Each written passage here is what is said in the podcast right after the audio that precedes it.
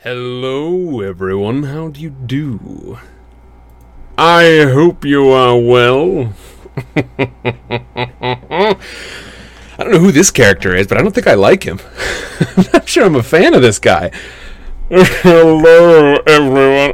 It's so good to see you all. Jade, Missy, how y'all doing? Uh, unfortunately, I neglected to get my Streamlabs started or my my uh, my monitoring uh, over on over on the Twitch dashboard. So y'all are the first people I can see. Plague Deity, Sander, hello, Rose, Hearthook, Kerfos, hello everyone. Kerfos, good to see you sticking around. It's good to see that uh, you dropped in, you saw some things, and you decided, you know what, I'm I'm sticking with it.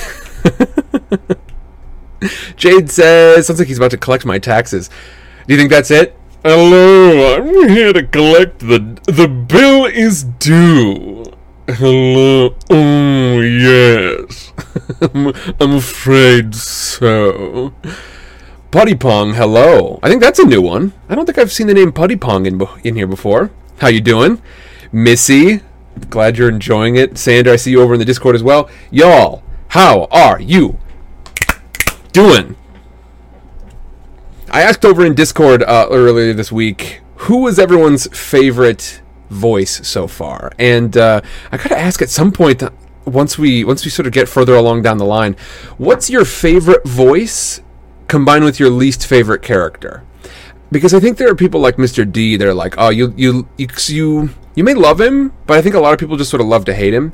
Um, and I think Mr. D, like Mr. D, definitely we had some sound off for Mr. D as far as favorite voice goes over in Discord. Uh, Marin Vera says uh, Hermes, Tyson, uh, but also Mr. D. Jem said Mr. D, the one I love to hate. Um, Dahlia said Tyson and Percy eventually grew on me, and my new favorite is Blackjack. Hey, yeah, boss. Hey, you know, we can go on a quick flight here, and I think it's all gonna be fine. Oh, hey, boss. Uh, Orly Rose says Blackjack is way up there for me as well. I also like Thalia. Interesting. I think Orly Rose, you're the first person to say Thalia.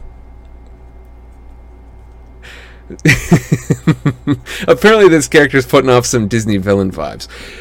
Hey, how are you? It's great to be here. I'm here, says Vane Howlett. Hello. Hello, how do you do? Blackjack and Umbridge, says Tenacia. Oh, I see. Yes, of course. Dolores Umbridge. Yes. I'm glad Thalia's making waves. I was that was one I was really unsure about, but uh, I'm glad it's landing. Hello, everyone. I hope you've had an excellent week so far. Um, this week, guess where we are? Guess what we're up to? Well, uh, this week we are going to be reading chapters 13 and 14 of Percy Jackson and the Olympians: The Titan's Curse. Um, we're going to roll into that in just a moment here, but I want to say thank you all. Thank you all very, very much uh, for Tuesday. Thank you for showing up on Tuesday for uh, the side karaoke stream. That was a ton of fun. And if you don't know what I'm talking about there, I don't know how to help you. Unfortunately, at this point, I've kind of done what I can. I mean, I, I threw it, it was on Twitter, it was on Discord, it was on Instagram. Um, and I'll remind y'all, Discord really is, that is the spot that is the spot if you want notifications. So if you missed it, I apologize. It is currently here uh, on Twitch, um, but it's not going to be available for a while. Uh, it's not going to be available in like an edited form for quite a while. Uh, that's going to be on Patreon for a bit because I really appreciate all of you folks who have been so generous, and then uh, and and y'all are y'all are kind of the people who are making it possible for me to take an extra sort of stream slot during my week.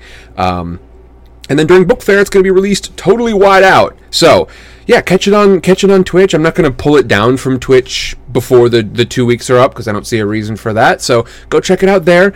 Um, and then uh, next time next time you're going to be able to get your hands on it is either via Patreon or during book fair.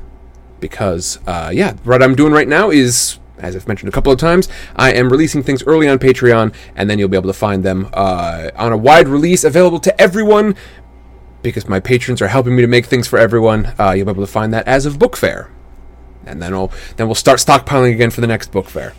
Um, yeah, I was glad y'all could make it as well. There was a pretty good turnout for that one. It was a lot of fun. Uh, I had a I had an absolute blast.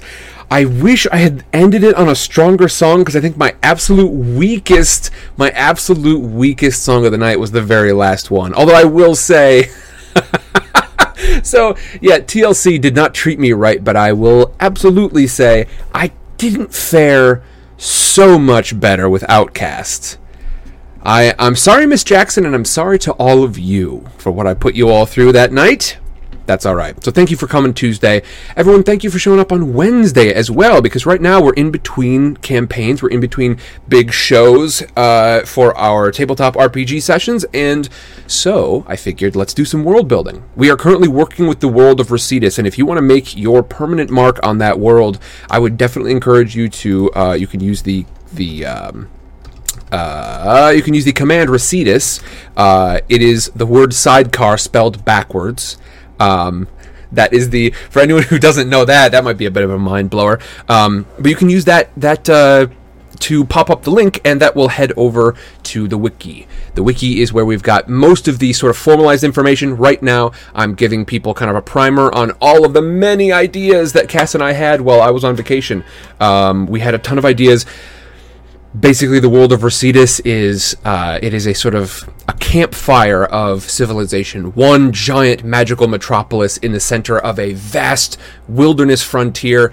There's the city of towers, there is the frontier, and then there are the skies. And if you want to have a chance to sort of make your mark on that world, because we're doing a lot of world building, this is not something that's all set down in stone. We are building things, we're creating things over there. I would love to have you. Um, and then once it's done, um, or actually, I, I don't know who I'm joking with there. We're not going to wait till it's finished. That is going to be the setting of the long form campaign that I plan to do next. So keep that in mind. You'll you'll be able to throw things into the world. Uh, you know, kind of imagine like a version of Critical Role that you get to help build the world beforehand. And also maybe participate in in a pretty interesting way. It's not going to be Chat Plays Dungeon World, but I think for some it might be even more interesting than that. I think for many it will be more interesting than that, frankly. Um, but that's kind of that's a bit of a secret right now. That's a bit of a secret. Plague deity says, "Oh, I do want to see the cult of the plague god." Um, I think that will be there will be some sort of sub. Uh, that could be a, a storyline of its own, frankly, because I, I would love to do a a cults campaign over in. it's Carly. I'll caught up. Oh, fantastic! Putty Punk, I want to say you're. I thought it was Putty Pants before, right? If I remember correctly, Carly. Am I right about that? That's why I didn't recognize it. Um, all right, y'all. So thank you for showing up on Tuesday. Thank you for showing up on Wednesday. Uh, the Tuesday one, we're not going to see a side karaoke stream again until book fair. Wednesdays are going to be every week. Every week until, I mean, with probably a few exceptions, uh, every week until I've got a new campaign booted up. So there we go. Y'all, thank you for being there Tuesday. Thank you for Wednesday. Thank you for being here tonight. I am officially back from vacation, back on my old classic schedule, Tuesdays through Thursdays. Tuesday, Vintage Sidecar. We are reading some short stories. We just had, I think, like one of my favorite Vintage Sidecar streams ever. It was a, uh, a, a short story stream. We're doing a few short stories before we jump into uh, Murder on the Orient Express. And I am just terribly excited because it went so well. We read a an Edgar Allan Poe short story, and then we read a uh, a Lovecraft short story. And I hope you will go check the vods out on that. They're still here on Twitch. So you can find them here on Twitch uh, until I've got them available somewhere else. I must admit to you all, with all of the editing that I have to do to get the old back catalog up, um, it's probably going to be a while before some of these newer things are on Twitch or, or, are on uh, Spotify. So I'm I can promise you I'm working on them. Um, the earlier books, whoo baby, Harry Potter books one and two are what I've worked on so far, and y'all.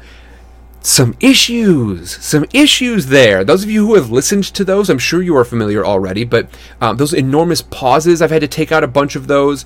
Um, A lot of them, by the way, are as a result. They, they were the the product of me drinking. It's it's me taking drinks, and then it's just this big like section. I really needed some noise to like indicate to you, like, hey, about to take a drink. That's why your stream is about to go silent for like 15 seconds straight. Kerfos, I'm really glad you enjoyed Telltale Heart. I think that was my favorite of the two, for sure. Uh, Sanders says you can upload to them to the drive unedited. That's actually a really excellent idea. That's an excellent idea, Sander. Okay, I will. I will begin doing that. Um, yep, and that will be very quick too. Y'all could. Okay, so y'all can expect me to begin uploading all of the uh, all of the remaining bits, everything that I've been accumulating. Um, those those are going to start ending up in the in the Google Drive. Why didn't I think of that already? Thank you, Sander. Thank you very much. So you can start finding those there. I would say I will get to some of it tonight. Probably not all of it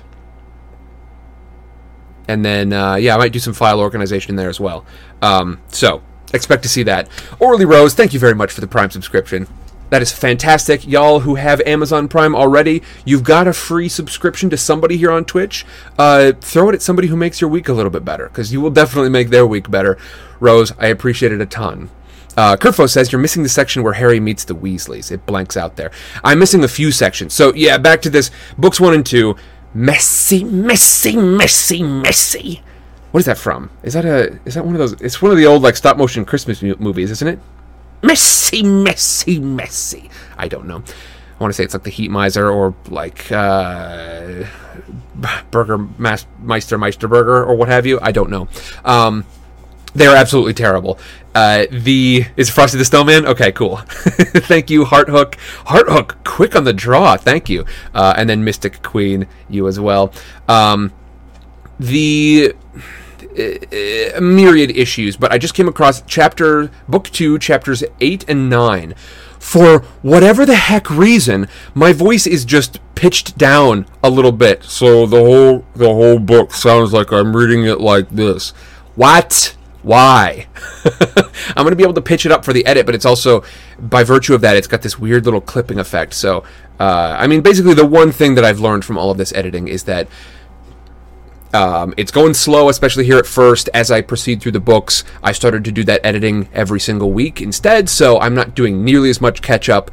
And the second thing is, boy, I really got to restream those at some point, don't I? I really got to restream the Harry Potter series, and boy, oh boy, I would do it in a heartbeat as soon as I got time. So, y'all, thank you very much for being here.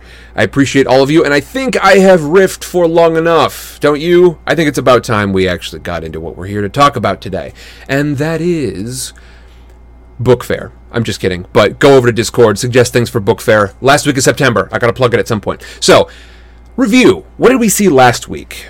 Here in this glorious book. And I will tell you all, we're only doing two chapters tonight because both of them are quite long. We had like a couple of 2,000 words, 2,500, 2,800 word chapters, and then we get hit with a 6,000 plus and then a 5,000 plus uh, right in a row. So, chapters 13 and 14 tonight. But chapters 10, 11, and 12. Chapter 10, I break a few rocket ships. Chapter 11, Grover gets a Lamborghini. Chapter 12, I go snowboarding with a pig. Chapter 10 I break a few rocket ships. We were just kicking off um, a really hellacious fight. Um, Percy had overheard the general. He finally caught glimpse of this guy that's been sort of haunting their steps all over the place. Um, let's see. Jade says, "Can you set the can you set them?" And I believe by them you probably mean the Harry Potter books as reruns on Twitch. I saw another channel doing that. I need to look into reruns because frankly I don't know very much about it, and it would probably be wise for me to do so, wouldn't it? For those for those folks who can't make it live, it would probably be good to have those available here, at, in some way. Frankly, the answer is I don't know, Jade. I'll have to dig into it. Um, but let me let me write it on my new whiteboard, which I've got right here next to the next to my desk now. I just attached it to the wall. Very exciting. Um, all right, so Percy gets started with this fight. Um, the big bad is the Nemean lion. Uh, this is an enormous lion that uh, the general seems to have summoned from bones, maybe from some kind of. It's hard to tell. Um, we do know that uh, from the uh, from the bones of the, the, the teeth bones of a dragon, I guess.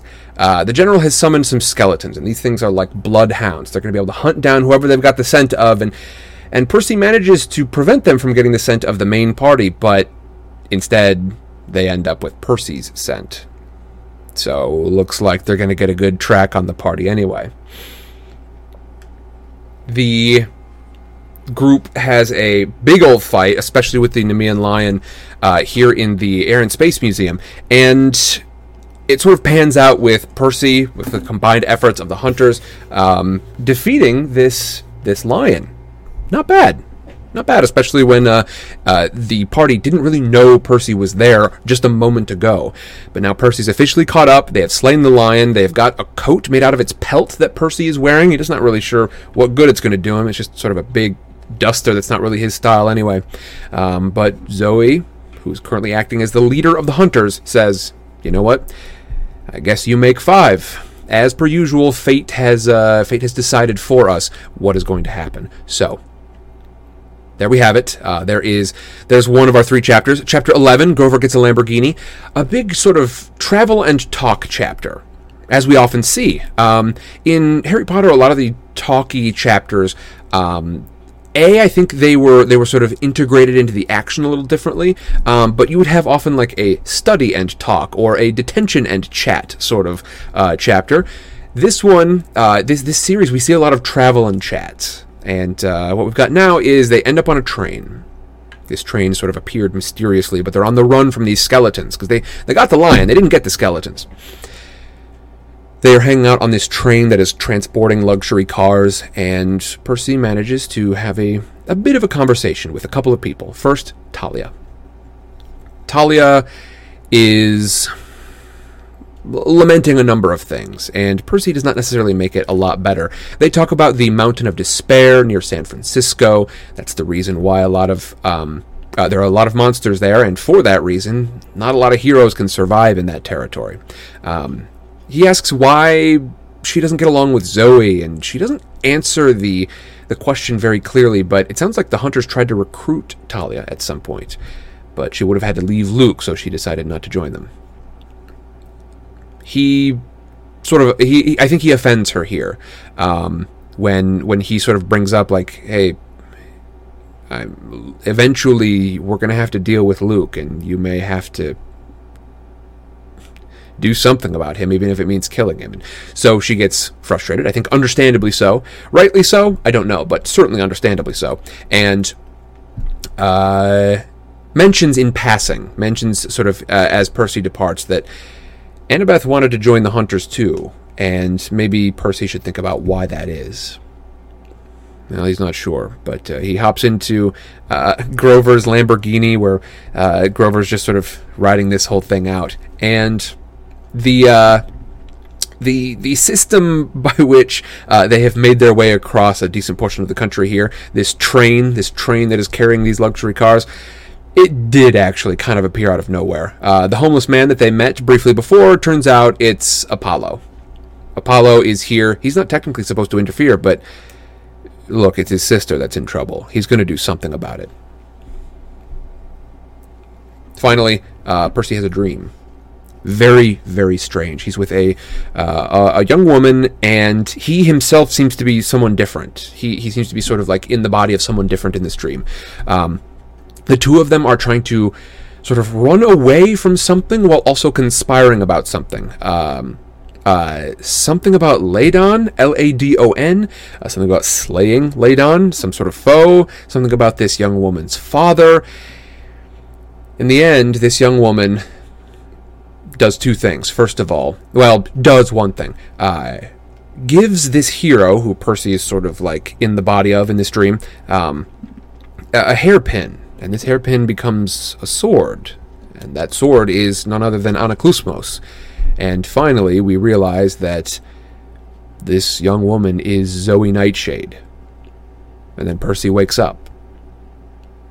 So there's some connection between Percy and Zoe Nightshade, and Zoe is clearly much, much older than she seems. Finally, chapter 12, I go snowboarding with a pig. Um, they end up in Cloudcroft, New Mexico, a tiny little town up in the mountains of New Mexico, and it's snowing up there. It's lovely. It is just just delightful, a, a pleasant little day with pastries and coffee. Percy has a chance to talk to Bianca a little bit about why she joined the Hunters. She just, she really needed a chance to know what it was like to live not having to parent someone. She's very young and basically most of her life she has been the only parent that Nico has. They were told their parents were dead. They don't really know who their parents are anyway, and so being a demigod, who knows who it could be? She hasn't been claimed, as far as we know. Um, but this is interrupted when the skeletons show up.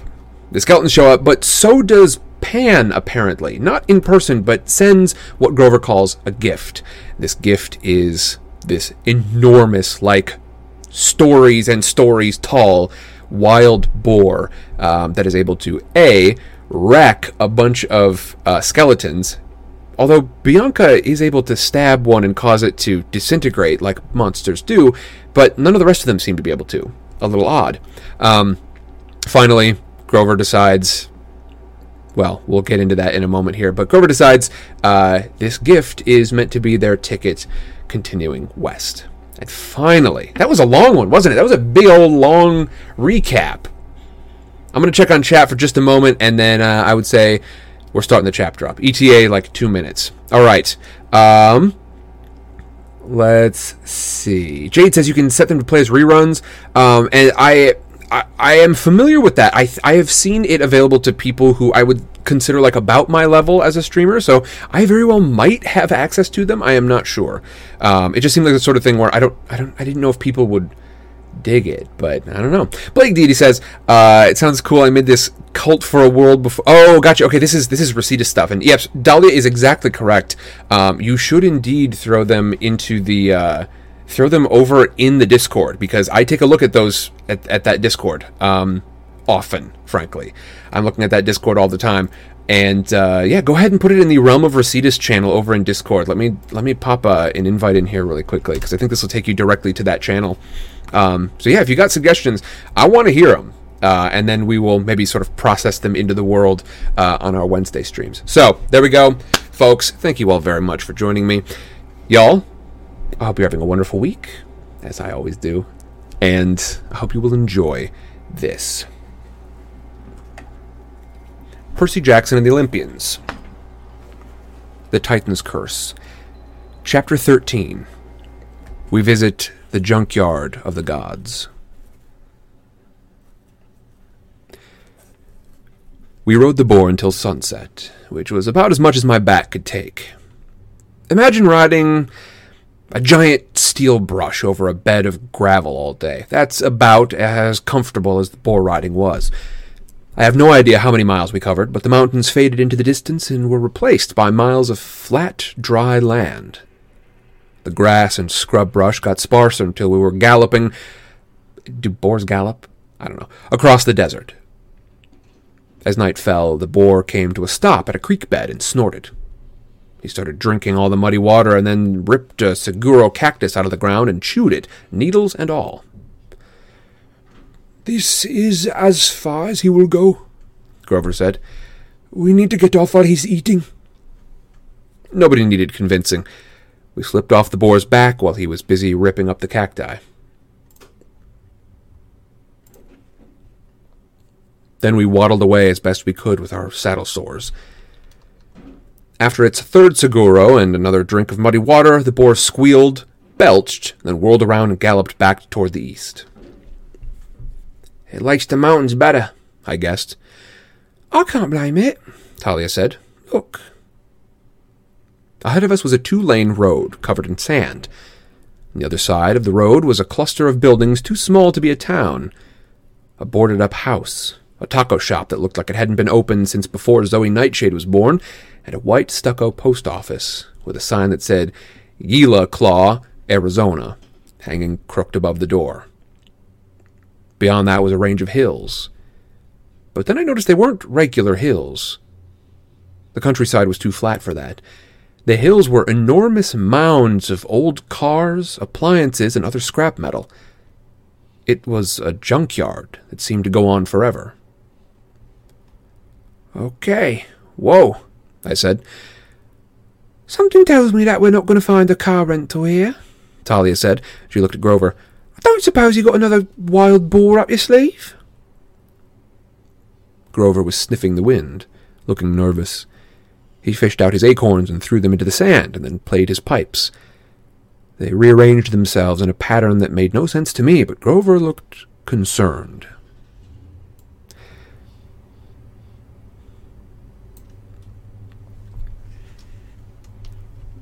That's us, he said. Those five nuts right there. Which one's me? I asked. The little deformed one, Zoe suggested. Oh, shut up. That cluster right there, Grover said, pointing to the left. That is trouble. A monster?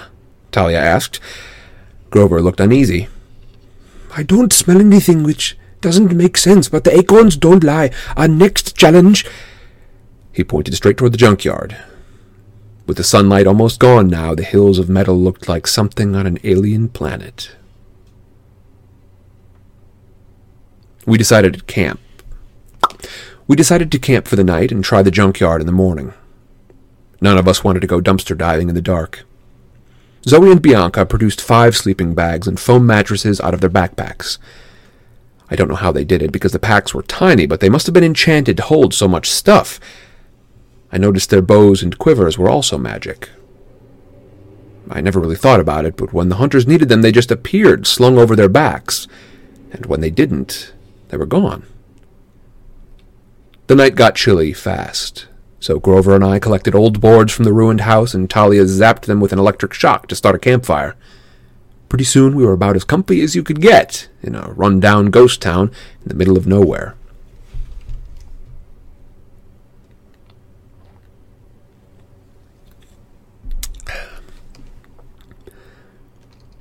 The stars are out, Zoe said. She was right. There were millions of them, with no city lights to turn the sky orange. Amazing, Bianca said. I've never actually seen the Milky Way. This is nothing, Zoe said. In the old days, there were more.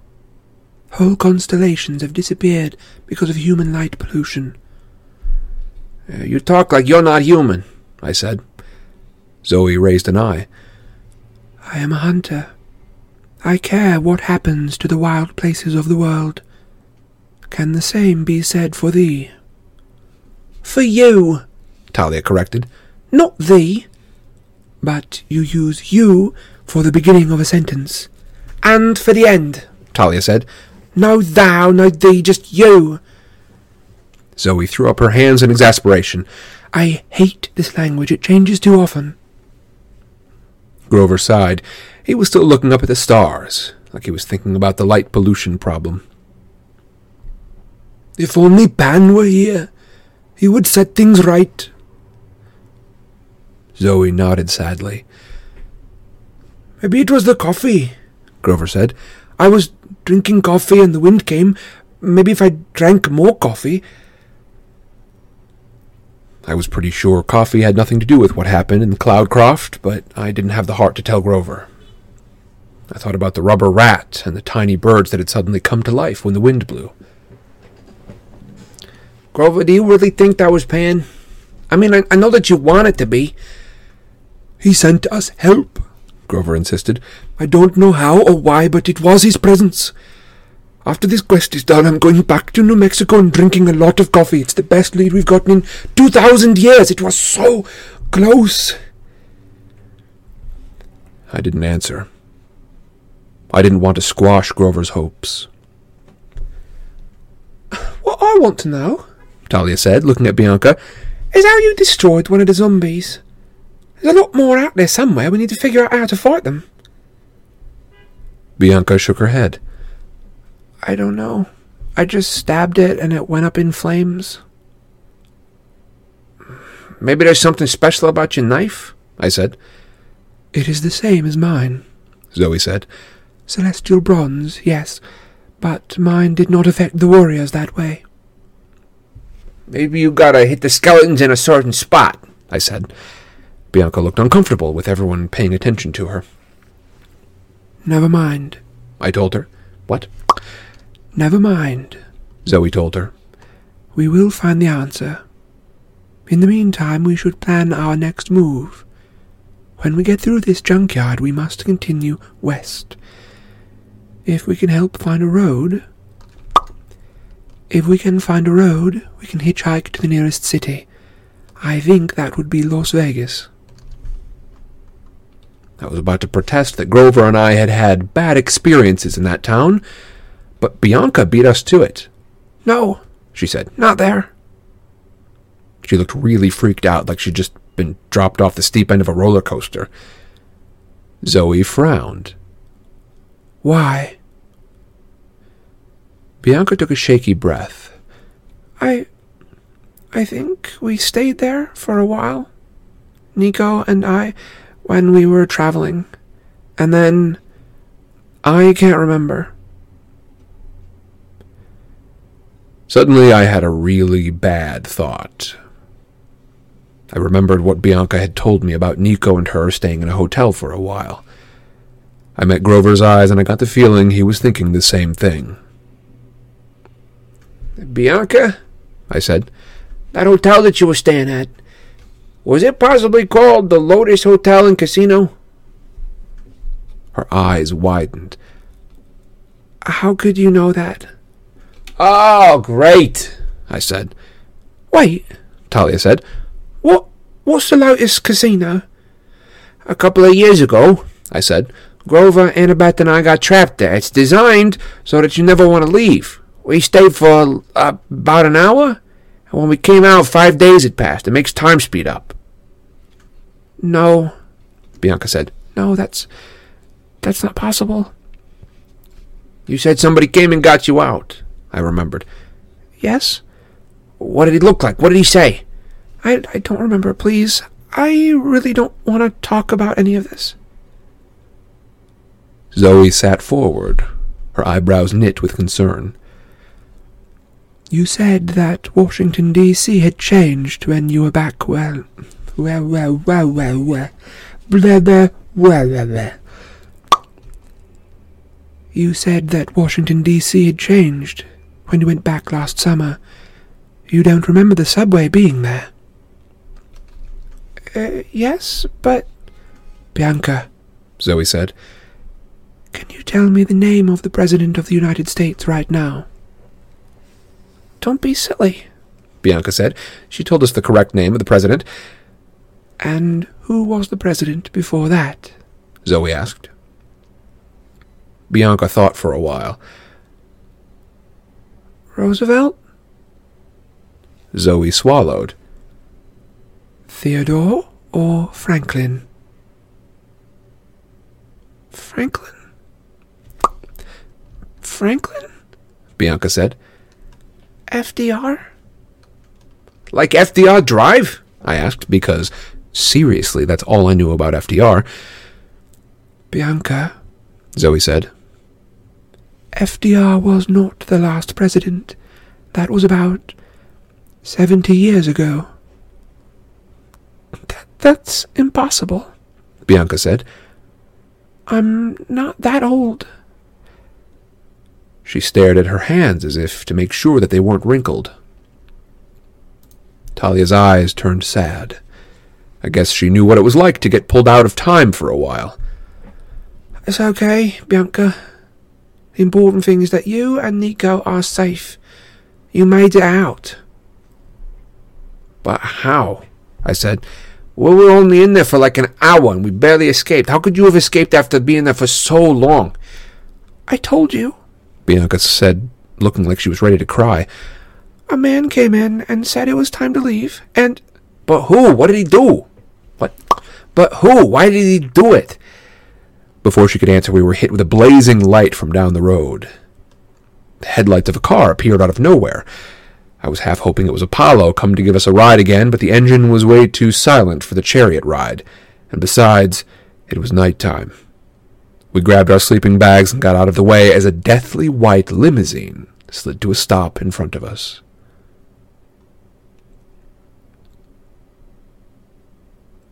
The back door of the limo opened right next to me. Before I could step away, the point of a sword touched my throat. I heard the sound of Zoe and Bianca drawing their bows. As the owner of the sword got out of the car, I moved back very slowly. I had to, because he was pushing the point of the sword up underneath my chin. He smiled cruelly. Eh, not so fast, are you, punk? He was a big man with a crew cut, a black biker jacket, black jeans, white muscle shirt, and combat boots. Wraparound shades hid his eyes, but I knew what was behind those glasses. Hollow sockets filled with flames. Ares? I growled. The war god glanced at my friends. At ease, people! He snapped his fingers, and their weapons fell to the ground. This is a friendly meeting. He dug the point of the blade a little further up my chin. Of course, I'd like to take your head for a trophy, but somebody wants to see you. And I never behead my enemies in front of a lady. What lady? Thalia asked. Ares looked over her. Oh, well, well, well. I heard you were back. He lowered his sword and pushed me away. Thalia, daughter of Zeus. Ares mused. You're not hanging out with very good company. What's your business, Ares? She said. Who's in the car? Ares smiled, enjoying the attention. Oh, well, I, I doubt she wants to meet the rest of you. Particularly not them. He jutted his chin toward Zoe and Bianca. Why don't you all go get some tacos while you wait? It'll only take Percy a few minutes. We will not leave him alone with thee, Lord Ares, Zoe said. Besides, Grover managed. the taco place is closed. Ares snapped his fingers again. The lights inside the taqueria suddenly blazed to life. The boards flew off the door, and the closed sign flipped to open. You were saying, dope boy. Go on, I told my friends. I'll handle this.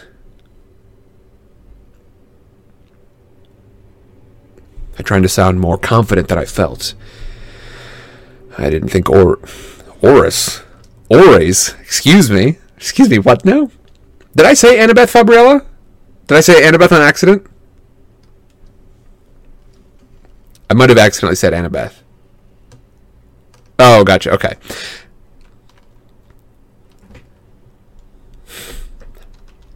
Go on. I told my friends. I'll handle this. I tried to sound more confident than I felt. I don't think Ares was fooled. You heard the boy. Ares said. He's old, big and strong. He's got things under control. My friends reluctantly headed over to the taco restaurant. Ares regarded me with loathing, then opened the limousine door like a chauffeur. Get inside, punk. He said, And mind your manners. He's not as forgiving a rudeness as I am.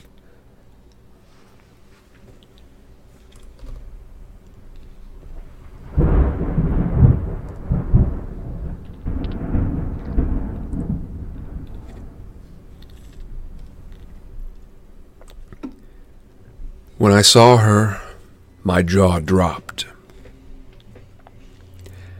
I forgot my name. I forgot where I was. I forgot how to speak in complete sentences. She was wearing a red satin dress, and her hair was curled in a cascade of ringlets.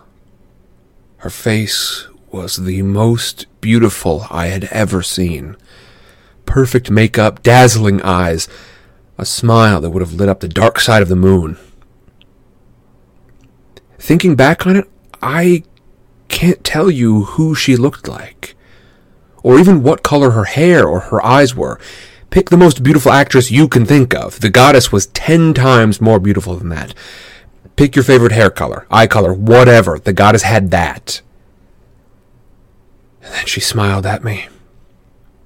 Just for a moment, she looked a little like Annabeth. Then, like this television actress I used to have a crush on in fifth grade, and then you get the idea. Oh. There you are, Percy, The goddess said. I am Aphrodite. I slipped into the seat across from her and said something like, I, uh, uh, uh. She smiled. Aren't you sweet? Hold this, please. She handed me a polished mirror the size of a dinner plate and held it up. Mm. She handed me a polished mirror the size of a dinner plate and had me hold it up for her. She leaned forward and dabbed at her lipstick, though I couldn't see anything wrong with it. Do you know why you're here? She asked. I wanted to respond. Why couldn't I form a complete sentence? She was only a lady. A seriously beautiful lady with eyes like pools of spring water. Whoa. I pinched my own arm hard. I, uh, I, I don't know, I managed. Oh dear. Aphrodite said. Still in denial? Outside the car, I could hear Ares chuckling. I had the feeling he could hear every word we said. The idea of him being out there made me angry, and that helped to clear my mind. I don't know what you're talking about, I said. Well then, why are you on this quest? Artemis has been captured? Aphrodite rolled her eyes. Oh, Artemis, please, talk about a hopeless case. I mean, if they were going to kidnap a goddess, she should be breathtakingly beautiful, don't you think? I pity the poor dears who have to imprison Artemis. Boring. But she was chasing a monster, I protested. A really, really bad monster. We, we gotta go find it. Aphrodite made me hold the mirror a little higher. She seemed to have found a microscopic problem at the corner of her eye and dabbed at her mascara. Oh, Always some monster. But you, my dear Percy, that is why the others are on this quest. I'm more interested in you. My heart pounded. I didn't want to answer, but her eyes drew an answer right out of my mouth. Annabeth is in trouble. Aphrodite beamed.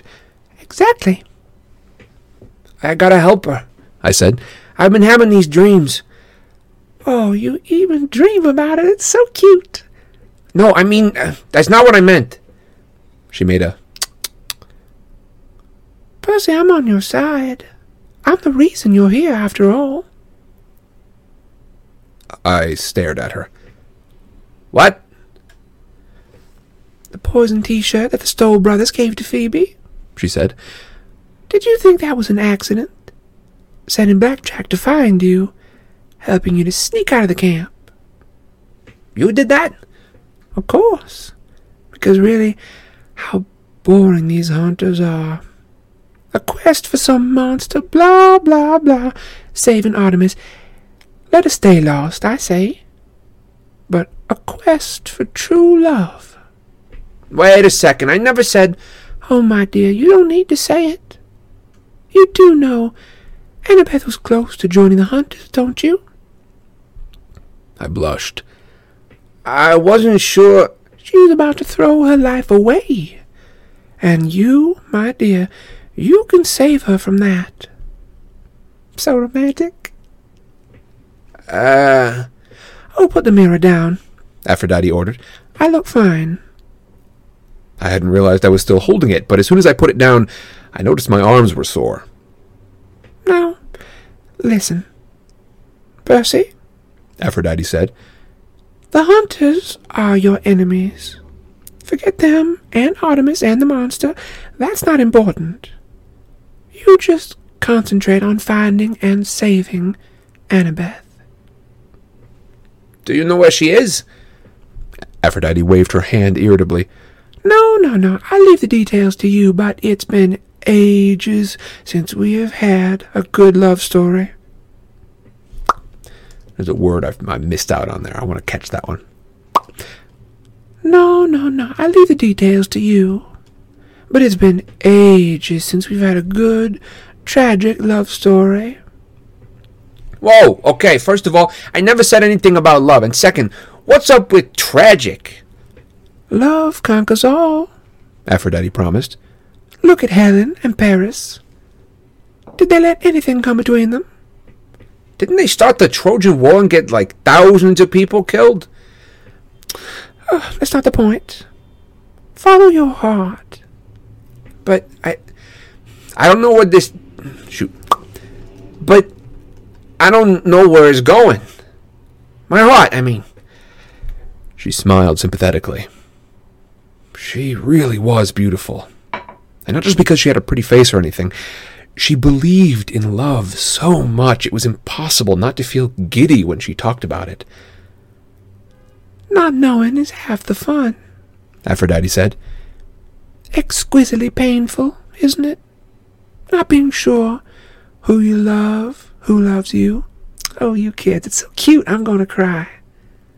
No, no, I said. Don't do that. And don't worry, she said. I'm not going to let this be easy and boring for you. No, I have some wonderful surprises in store. Anguish, indecision, just you wait. That's really okay, I told her. Don't go to any trouble. You are so cute. I wish all my daughters could break the heart of a boy as nice as you. Aphrodite's eyes were tearing up. Now you better go. And do be careful in my husband's territory, Percy. Don't take anything. He is awfully fussy about his trinkets and trash. What? I asked. You mean Hephaestus? But the car door opened and Ares grabbed my shoulder, pulling me out of the car and back into the desert night. My audience with the goddess of love was over.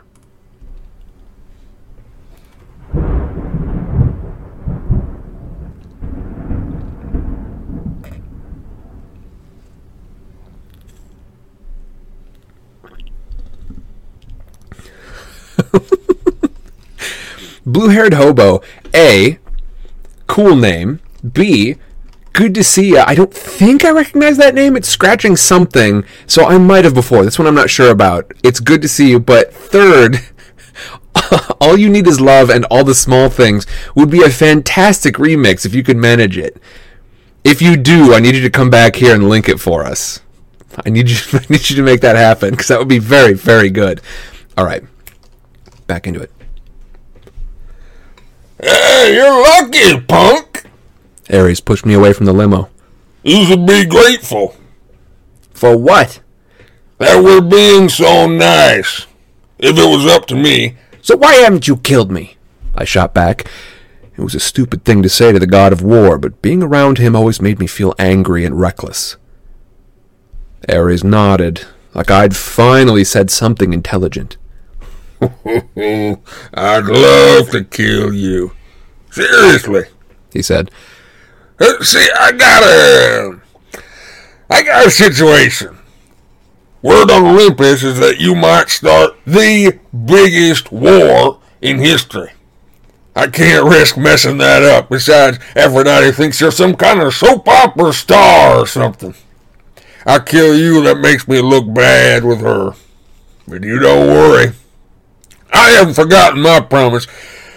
Someday soon, kid. Real soon. You're gonna raise your sword to fight and you're gonna remember the wrath of Ares. I balled my fists. Why wait? I beat you once. How's that ankle healing up? He grinned crookedly. Not bad, punk. But you got nothing on the master of taunts. I'll start the fight when I'm good and ready. Till then, get lost. He snapped his fingers and the world did a 360, spinning in a cloud of red dust. I fell to the ground. When I stood up again, the limousine was gone. The road, the taco restaurant, the whole town of Gila Claw was gone. My friends and I were standing in the middle of the junkyard, mountains of scrap metal stretched out in every direction.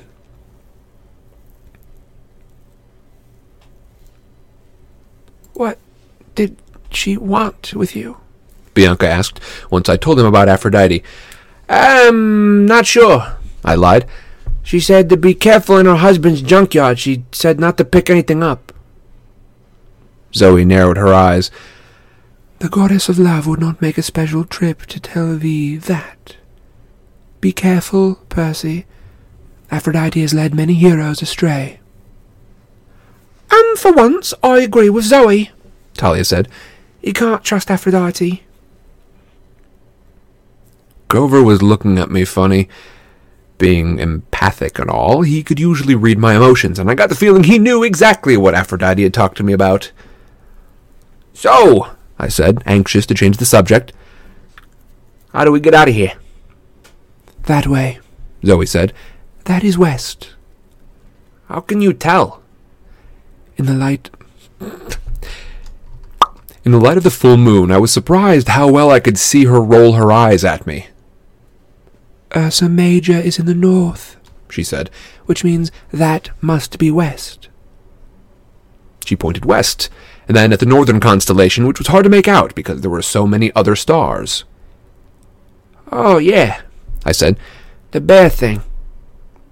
Zoe looked offended. Show some respect. It was a fine bear, a worthy opponent.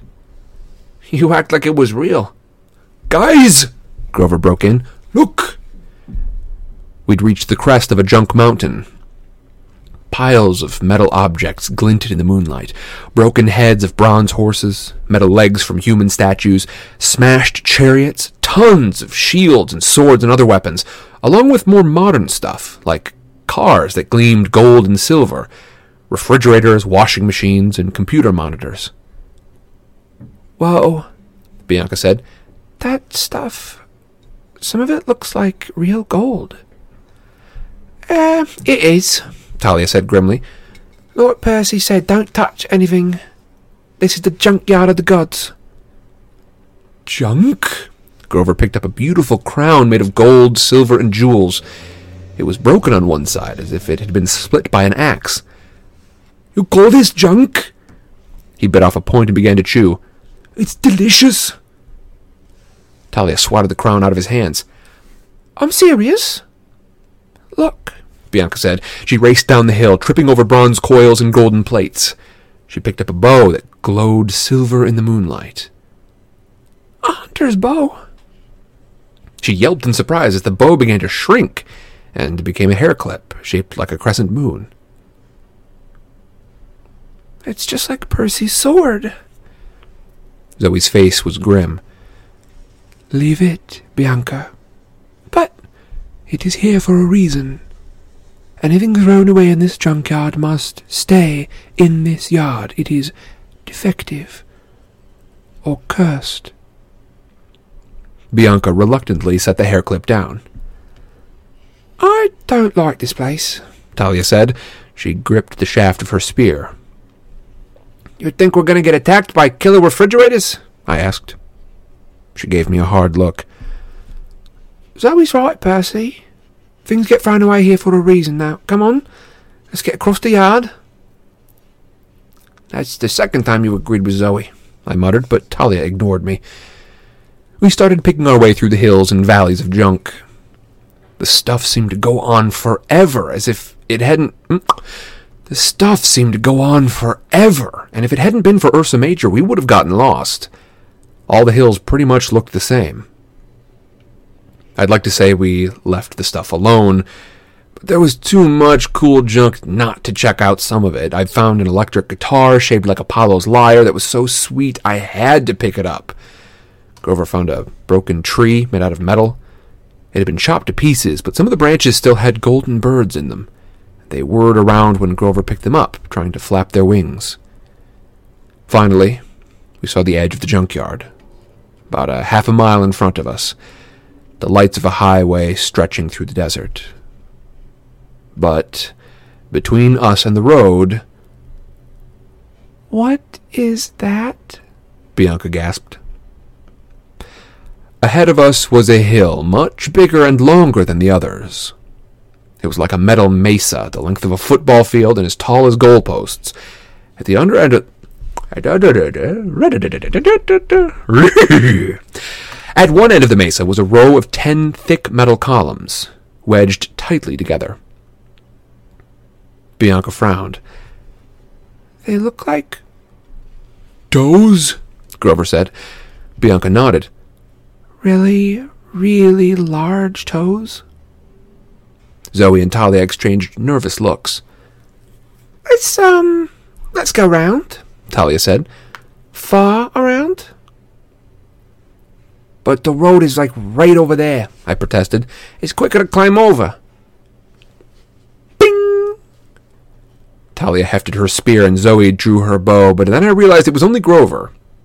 He had thrown a piece of scrap metal at the toes and hit one, making a deep echo, as if the column was hollow.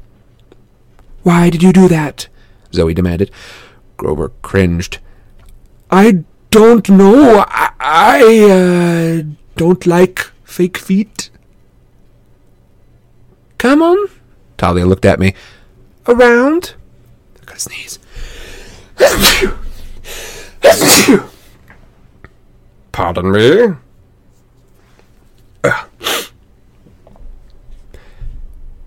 I didn't argue. The toes were starting to freak me out, too. I mean, who sculpts ten foot tall metal toes and sticks them in a junkyard? After several minutes of walking, we finally stepped onto the highway, an abandoned but well lit stretch of black asphalt. We made it. We made it out. Zoe said. Thank the gods. But apparently the gods didn't want to be thanked. At that moment, I heard a sound like a thousand trash compactors crushing metal. I whirled around. Behind us, the scrap mountain was boiling, rising up. The ten toes tilted over, and I realized why they looked like toes. They were toes. The thing that rose from the metal was a bronze giant in full Greek battle armor. It was impossibly tall, a skyscraper with legs and arms. He gleamed wickedly in the moonlight. He looked down at us, and his face was deformed. The left side was partially melted off. His joints creaked with rust, and across his armored chest, written in thick dust by some giant finger, were the words, Wash me.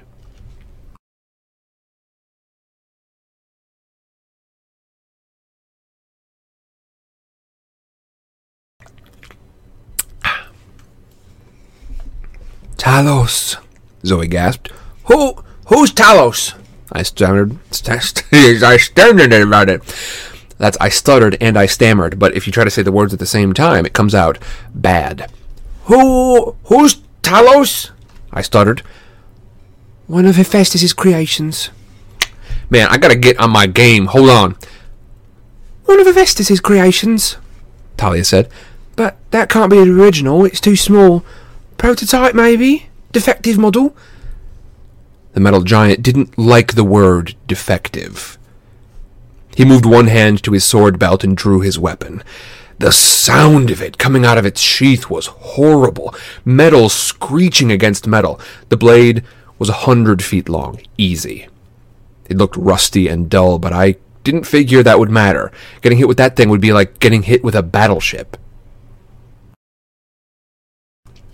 Someone took something, Zoe said. Who took something? She stared accusingly at me. I shook my head. I'm a lot of things, but I'm not a thief. Bianca didn't say anything. I could swear she looked guilty, but I didn't have time to think about it because the giant, defective Talos took one step toward us, closing half the distance and making the ground shake. Run! Grover helped. Run! Grover yelped. Great advice, except it was hopeless. At a leisurely stroll, this thing could outdistance us easily. We split up, the way that we had done with the Nemean lion. Thalia drew her shield and held it up as she ran down the highway. The giant swung his sword and took out a row of power lines, which exploded in sparks and scattered across Thalia's path. Zoe's arrows whistled toward the creature's face, but shattered harmlessly against the metal. Grover brayed like a baby goat and went climbing up a mountain of metal. Bianca and I ended up next to each other, hiding behind a broken chariot. You took something, I said. That bow! No, she said, but her voice was quivering. Give it back, I said. Throw it down! I didn't take the bow. Besides, it's too late. Well, wh- what did you take? Before she could answer, I heard a massive creaking noise, and a shadow blotted out the sky. Move! I tore down the hill, Bianca right next to me, as the foot's as the giant's foot smashed a crater in the ground where we had been hiding. Hey, Talos! Grover yelled, but the monster raised his sword, looking down at Bianca and me.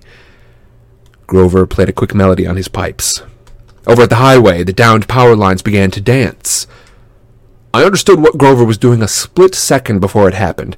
One of the poles with the power lines still attached flew toward Talos's back and wrapped around the back of his calf. The lines sparked and sent a bolt of electricity up the giant's backside. Talos whirled around, creaking and sparking.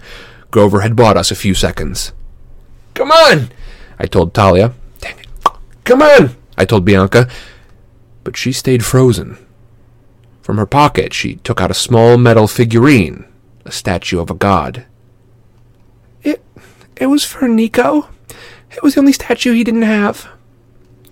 How can you think about myth and magic at a time like this? I said. There were tears in her eyes. Throw it down, I said. Maybe the giant's gonna leave us alone. She dropped it reluctantly, but nothing happened.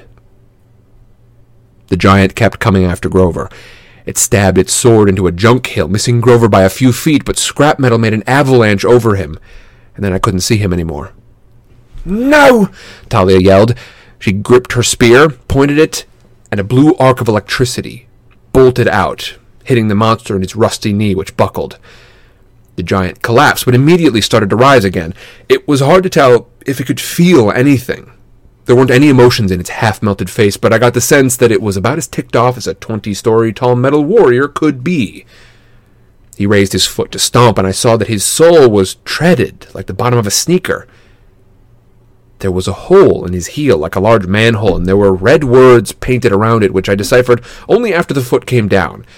For maintenance only. Oh, crazy idea time, I said. Bianca looked at me nervously. Anything. I told her about the maintenance hatch. There must be a way to control the thing. S- switches or something. I- I'm gonna get inside. How? You'll have to stand under its foot. You'll be crushed.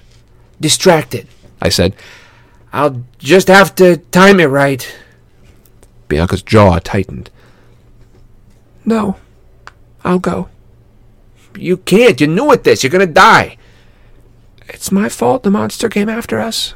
She said. It's my responsibility. Here. She picked up the little god statue and pressed it into my hand. If anything happens, give that to Nico. Tell him. Tell him I'm sorry. Bianca, no! But she wasn't waiting for me. She charged at the monster's left foot. Thalia had its attention for the moment. She'd learned that the giant was a bit slow, even if it was big. If you could stay close to it and not get smashed, you could run around it and stay alive. At least, it was working so far. Bianca got right next to the giant's foot, trying to balance herself on the metal scraps that swayed and shifted with his weight. Zoe yelled, What are you doing? Get it to raise its foot, she said. Zoe shot an arrow toward the monster's face, and it flew right into one nostril. The giant straightened and shook its head. Hey, hey, junk boy! I yelled. Down here! I ran up to its big toe and stabbed it with Riptide. The magic blade cut a gash in the bronze. Unfortunately, my plan worked. Talos looked down at me and raised his foot to squash me like a bug. I didn't see what Bianca was doing. I had to turn and run. The foot came down about two inches behind me, and I was knocked into the air. I hit something hard and sat up, dazed. I'd been thrown into an Olympic. Oh, I'd been thrown into an Olympus Air refrigerator. The monster was about to finish me off, but Grover somehow dug himself out of the junk pile. He played his pipes frantically, and his music sent another power line pole whacking against Talos's thigh. The monster turned. Grover should have run, but he must have been too exhausted from the magic. He took two steps, fell, and didn't get back up. Grover! Thalia and I both ran toward him, but I knew we would be too late. The monster raised his sword to smash Grover. Then he froze. Talos cocked his head to one side like he was hearing strange new music. He started moving his arms and legs in a weird way, doing the funky chicken, and then he made a fist and punched himself in the face. Go, Bianca! I yelled. Zoe looked horrified. She is inside? The monster staggered around, and I realized we were still in danger. Thalia and I grabbed Grover and ran with him toward the highway. Zoe was already ahead of us. She yelled, How will Bianca get out? The giant hit itself in the head again and dropped his sword. A shudder ran through his whole body, and he staggered toward the power lines. Look out! I yelled, but it was too late. The giant's ankle snared the lines, and blue flickers of electricity shot up his body. I hoped the inside was insulated. I had no idea what was going on in there. The giant careened back into the junkyard. His right hand fell off, landing in the scrap metal with a horrible clang. His left arm came loose too. He was falling apart at the joints. Talos began to run. Wait! Zoe yelled. We ran after him, but there was no way we could keep up. Pieces of the robot kept falling off, getting in our way. The giant crumbled from the top down. His head, his chest, and finally his legs collapsed. When we reached the wreckage, we searched frantically, calling Bianca's name. We crawled around the vast hollow pieces and the legs and the head. We searched until the sun started to rise, with no luck. Zoe sat down and wept. I was stunned to see her cry. Thalia yelled in rage and impaled her sword in the giant's smashed face. We can keep searching, I said. It's light now. We'll, we'll find her. No, we won't, Grover said miserably. It happened just as it was supposed to. What are you talking about? I demanded. He looked up at me with big, watery eyes. The prophecy. Shoot. The prophecy. One shall be lost in the land without rain. Why hadn't I seen it? Why had I let her go instead of me? Here we were in the desert, and Bianca di Angelo was gone.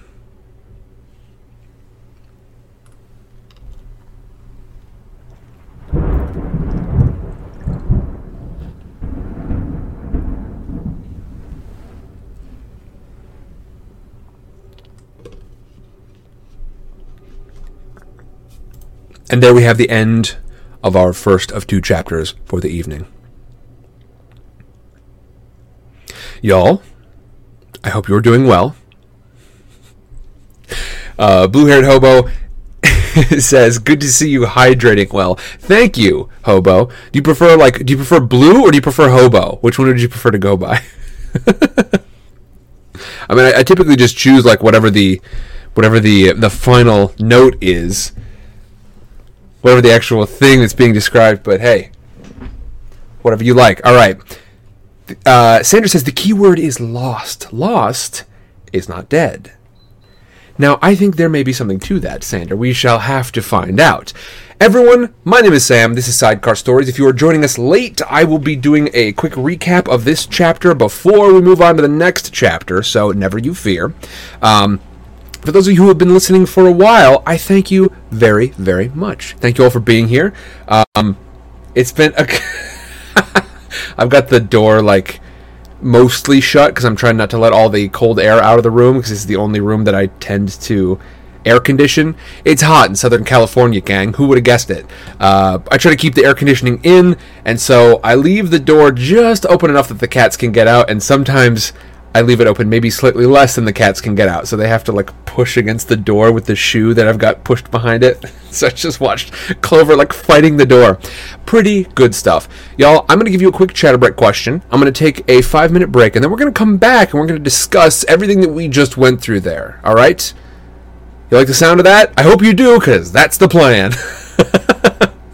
All right. So a new god in the mix, new goddess technically. Um, uh, although I, I, do kind of wonder if it's like actor. This is how I use it over in Residus, by the way. There are gods, there are goddesses, etc., but it all falls under the term god. I, I, sort of consider it like the word actor.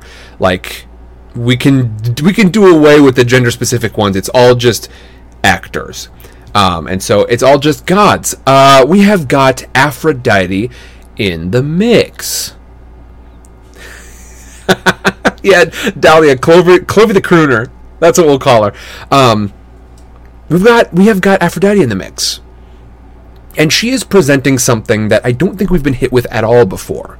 Right? She's presenting this entirely new, strange perspective that, and and we'll talk about her prejudices when I come back. But she has presented this this alternative help. Right? Percy's been running with the hunters for a while has been out here to you know his own personal motivation is to save Annabeth, but he's with the rest of the group and they're they're out to save Artemis for sure. I think Percy accepts that as part of his mission as well entirely. And then Aphrodite shows up. And Aphrodite actually says the hunters are not your friends. Typically when we hear that, that means that they are enemies. I would like you all to put in chat for our chatterbreak question. What is the foreshadowing that we have just gotten from Aphrodite? Aphrodite's foreshadowing something. What is it? And why? For bonus points that aren't real, for non existent bonus points, why? Alright, what is Aphrodite foreshadowing? With this discussion that they have in that white taxi. All right, not a taxi. Dang it. Limousine. There we go. Nailed it. I wonder if it was a Hummer limo. I'll be back in five minutes. Goodbye!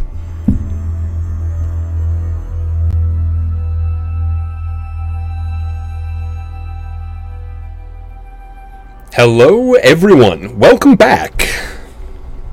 So, just let's say hi for a moment. I'm just gonna I'm gonna take a moment. I'm gonna I'm gonna pause for just a second. I'm going to say hi to my good, good folks over in Discord, over in Twitch. Dahlia, Sander, Joseph Hartzler, Deb, Deb B, P A. Hello, I think that's a new name I haven't seen in here before. And then Louise. Louise, of course, that's a name I've seen in here before. Louise, I hope you're doing well. I hope everyone's safe. I hope all the uh, all the aminals are doing good. I hope uh, you and your goats are are piled high in your van because it was a very funny photo that you sent over in the Discord, and then an even funnier quote that your your goats would follow you into Valhalla if you had a bag of chips to crinkle at them. a very very good line. Uh, credit goes to Louise the Goat Lady on that one. Who better? who who else could it be? Uh, that's some ace stuff right there, and I hope you. I hope you. Honestly, I hope you. you write some of these things. That would be wonderbar. Okay, let's see. I mean, I'm, I'm I'm just riffing while I'm trying to find the right chat. There we go. Okay, I went I went and found the other one. I found the uh, I found our, our very good Louise quote, and then I was trying to find my way back to the main quote. And I couldn't do it, or to the to the main chat. Meanwhile, Hobo, Rose, Sander, how y'all doing? Dahlia, um, let's see, Vane Howlett. What are y'all up to? What are y'all up to this week? I didn't get a great sense earlier on. Uh, Kerfos, hello. Kerfos says, "Do we think she's going to show up later in the book, like Tyson did in the last book? Possibly. They got that. They had that separation from Tyson, and then all of a sudden, yep, there's Tyson back again, back in the mix. All right.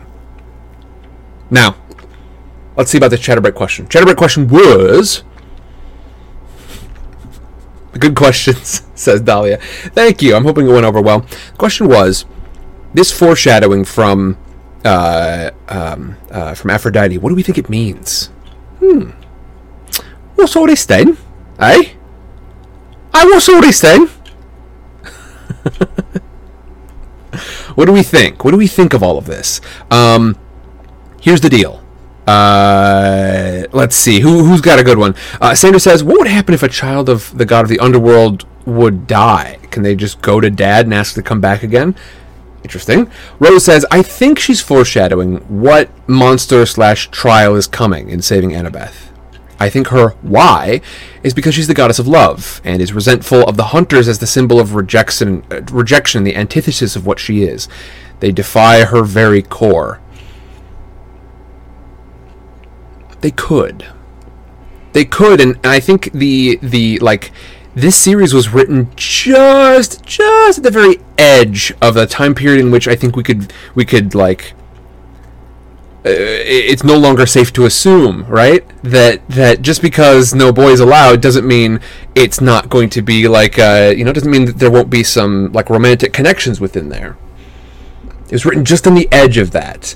Um, so I mean, you know, it, it will be interesting to find out if that's why. I certainly think there's something to that because I I do think that the intent overall is not no boys. It's this the the, the sort of like the the underlying motivation behind this rule that Artemis has in place is that sort of that, that worldly connection, um, that that being bound to someone else, someone that might need to be protected, or at the very least one might need to worry about, and not being able to sort of throw oneself directly into the hunt. I think overall that's probably the the intent behind this no boys rule. And as far as that goes, yeah, I think that that is pretty antithetical to what Artemis, what um, uh, Aphrodite's whole thing is as goddess of love. Uh, Dahlia says, according to YA story arcs, she hopefully isn't dead, but will make it back somehow. Same with Annabeth. They haven't really dealt with true death much in this series, but if true death is coming in the series, my guess is now's about the time such a finality would be introduced. Indeed, Dahlia, Dahlia playing the meta, playing the meta hard. Um, the oh, and you said it right there. Yep, TLDR. They could be either alive or dead. The meta analysis is undetermined. Indeed, Dahlia, and I mean that's it's you are you are pulling on the history of the genre, and I think that is smart. It's a it's a an interesting thing to do, especially when you are doing any sort of literary analysis to, analysis to say, okay, we've got this we've got this thing set up that they don't really deal with true death toward the beginning, and sometimes they get into it toward the uh, you know midway or toward the end, and then you can compare and see when do they do that and how do they sort of match up with the expectations versus the times when they don't match the expectations? And what effect does that have? Rose says i think bianca's dead and stays dead. So she has some other interaction with her dad and maybe gets to finally experience something with him. Interesting. So she's gone home. Dahlia said schrodinger's demigods if you will. Hello says, it seems like Aphrodite doesn't care about Percy, but supports his love for Annabeth, and I agree that Artemis and her followers would be anathema to her. Good word. And antithesis and anathema. Y'all got some good ones. Rose, Orly Rose, and uh, Hobo. Good stuff today, y'all.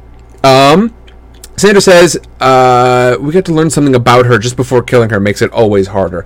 Yeah, we, we started to understand some of her motivations a little bit more. We, we saw a particularly painful moment where this whole thing sort of got kicked off because she was thinking about her brother. Ooh, ooh, right in the guts.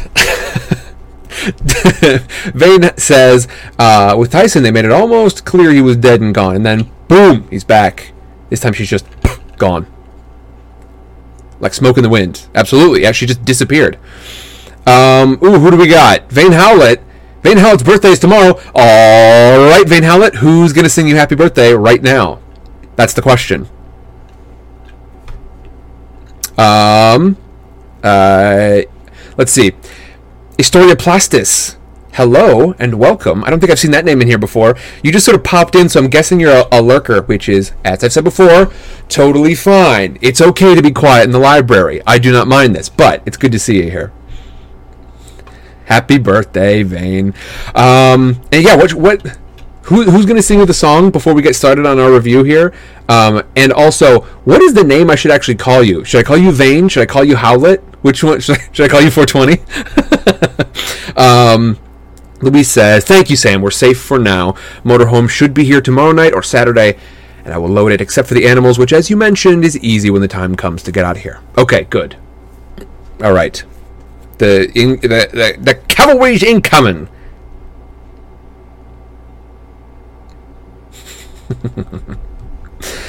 oh boy, oh boy. Okay, actually, I'll do it after the review. So, Vane Howlett, you go ahead and let me know, and uh, and then I will I will duck in with that in just a moment. Okay, so a bit of review from uh, from our last chapter. Last chapter, chapter thirteen, entitled "We Visit the Junkyard of the Gods." Two big scenes in this one. First, they are sort of traveling cross country. Um, once again, a bit, a little bit of a traveling chat. Um, we end up uh, the, the the boar is finished off, right? We we're, we're done with the boar. The boar has gone back to the east. The journey with the boar is done. But now they're in the middle of the desert. They they come to this big, a, a tiny town with a huge junkyard, and they see the junkyard over to one side. The tiny town is very quiet. Seems to be kind of a ghost town, and then somebody rolls up. None other than Ares. Sorry, I should mention before that we find out why Bianca seems a little odd, especially you know talking about like the passage of time. Turns out Bianca and um, uh, Bianca and Nico were staying at the Lotus Casino in Las Vegas, and they were probably I mean they were there since the let's see for about what seventy years is that right? Is that right? Since FDR? Hold on. When was FDR? Uh, let's see. Franklin Delano Roosevelt. Uh, till his death from 1945. Uh, served as the president from 1933 till 1945. That seems long, doesn't it? My, how's my math on that? American politician who served as the, as the. I guess he was a politician for that time, maybe? I don't know. Um, but FDR, yeah. Uh, born, died, height. It really, hmm, really doesn't give me the, hmm, really, hmm. Doesn't give me the old, hmm.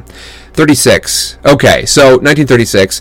Um, so yeah, like close to about, yeah, about 80, 70, 80 years. So there we go. 70, 80 years and uh, that is why things seem so strange. Things, things seem very strange timing wise. Um, then this big white limo pulls up, and who's inside? It turns out it is Ares, but it's not Ares we're here to talk to. Turns out Ares's boo, Ares's um, fling, Aphrodite, wants to talk to Percy and says that the hunters are not really Percy's friends, and really the important thing is not to rescue Artemis, but to rescue Annabeth, because their love means something. We talked a little bit about that foreshadowing just a moment ago. And finally, uh, at the end of all this, uh, he is released. Um, the ghost town goes back to being a ghost town, and they have to traverse this enormous junk pile, um, according to Grover at least. They head through. Um, they are not supposed to take anything, but Bianca does something for her brother, and uh, a metal monstrosity wakes up. It's enormous, stories and stories tall, with a hundred foot sword, and it goes poorly for them. They are fighting this thing. It's kind of hopeless until uh, this thing's called Talos, T A L O S. They realize there's this sort of like maybe a, a little way in in the foot, and so Percy's gonna run in, but Bianca does it first, and then she gets inside. She causes this Talos thing to just beat up on itself until it falls apart, and then Bianca's lost. They don't know what happened to her. She's just disappeared as far as they can tell. That's the end of our chapter. As we go into our new chapter. So, everyone, I hope you will enjoy uh, this coming chapter. Um, but first, Vane says, Why do I feel like Percy and Nico bump into each other in the Lotus? Um, they very well may have. Indeed. But uh, yeah, Vane, who am I singing this song as? Who am I singing Happy Birthday as? I'll call you Vane. But who am I supposed to sing as? Uh, Dolly says, by the way, Talos Principle is an incredible game. I cannot recommend it enough. If I remember correctly, I agree with you. Talos Principle. Why do I. Apparently, there's somewhere in my search history is Talos Principle Whoosh. I don't know what that means. It certainly looks interesting. It, it reminds me. Is that the? Is this the like Puzzle Island Extreme? If I remember correctly. But yeah, it's got uh, it's got some like a little bit of Halo flavor, a little bit of um, uh, like uh, Portal flavor for sure. Mr. D. Oh, please let me do Mr. D. I don't think I've sung one as Mr. D yet. All right, here we go. Vane, thank you very much for watching. I hope you have an excellent birthday tomorrow. I will not be streaming tomorrow, so I'm gonna sing it to you now. Oh, it's your birthday, is it? Eh, well, should have seen it coming. Another year gone. Whatever. Uh, happy birthday to you. Cha cha cha. Happy birthday to you. Cha cha cha. Happy birthday, dear Vane. Or whatever your name is. Happy birthday to you. Snore. Alright, get lost. How's that? Does that work out okay? Vane, happy birthday. Yo, I hope you enjoy our next chapter, our final chapter for the evening, chapter 14.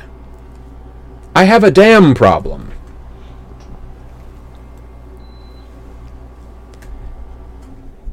At the edge of the dump, we found a tow truck, so old it might have been thrown away itself.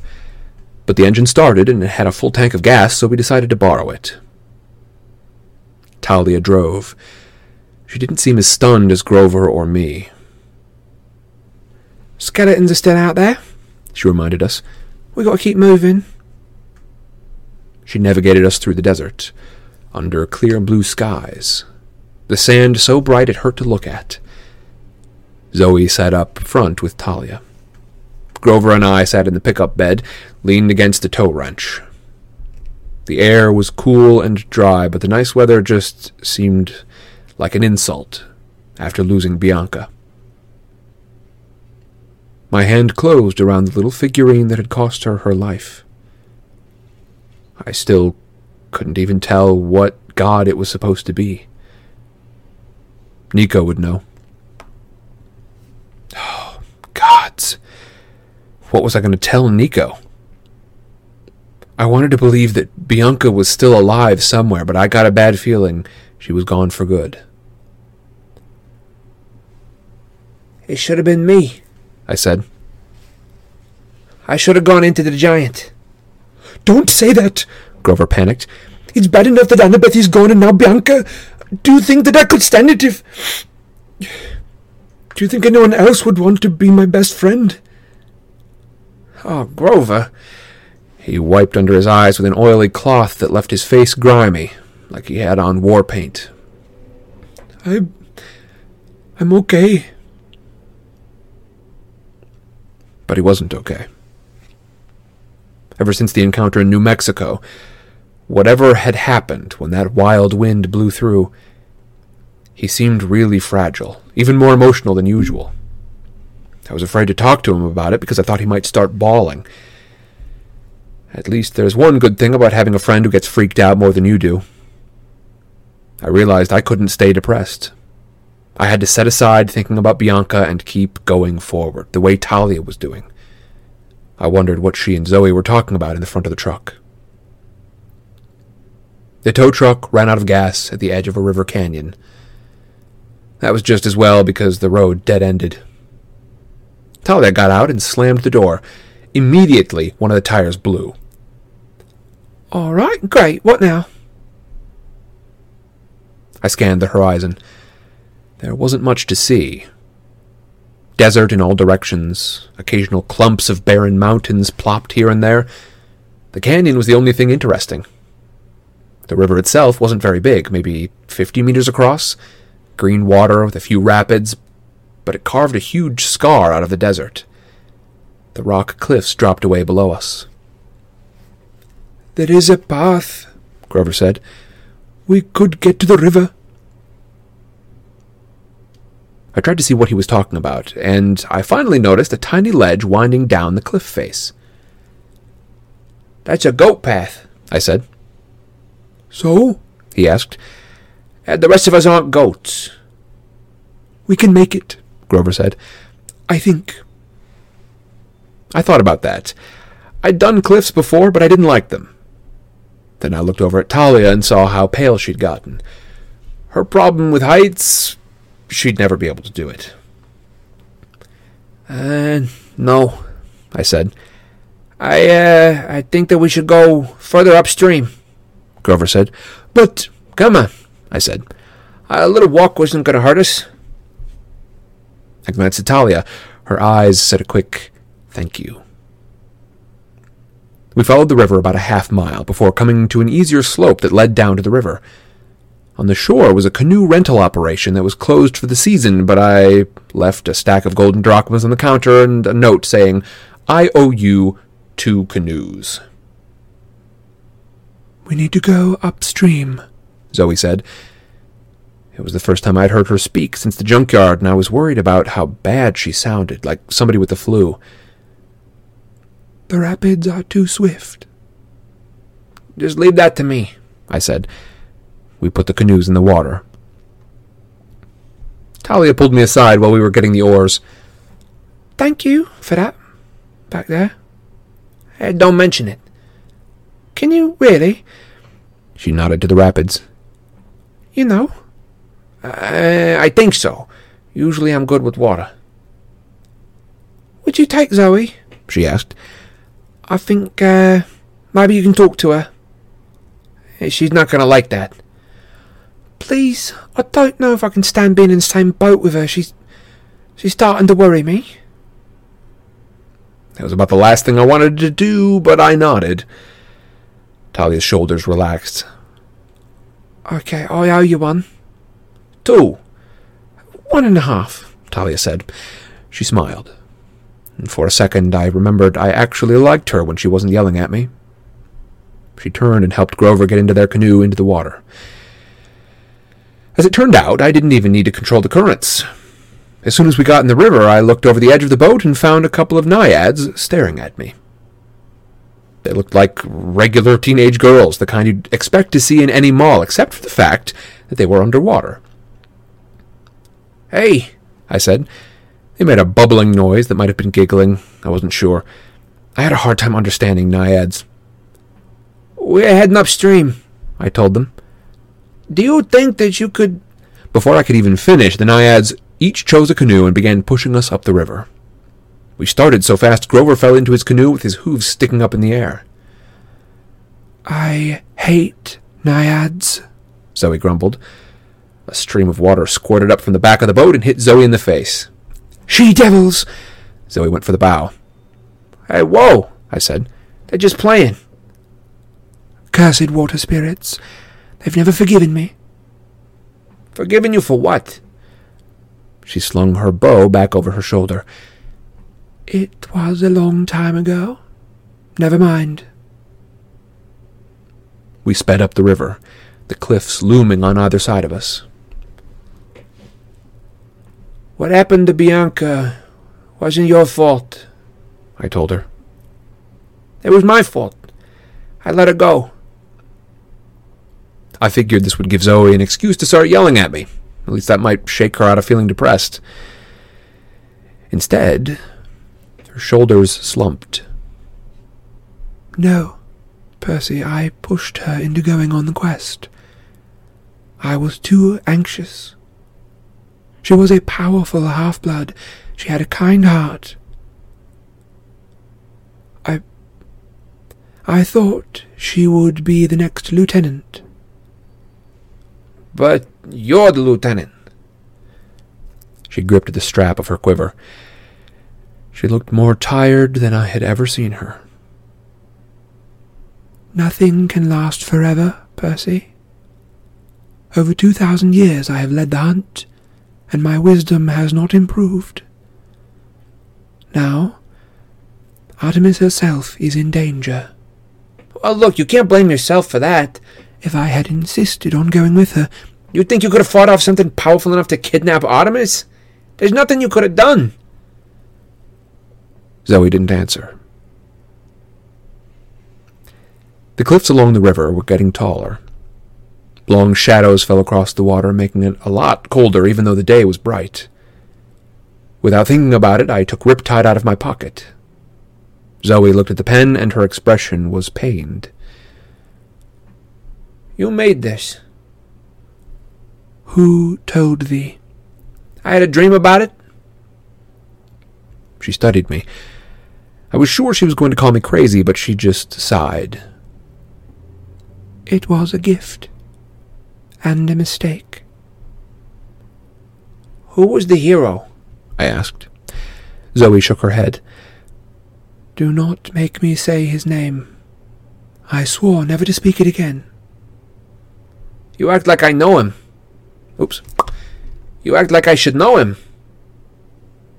I'm sure that you do, hero. Don't all you boys want to be just like him? Her voice was so bitter I decided not to ask what she meant. I looked down at Riptide, and for the first time I wondered if it was cursed. Your mother was a water goddess, I asked.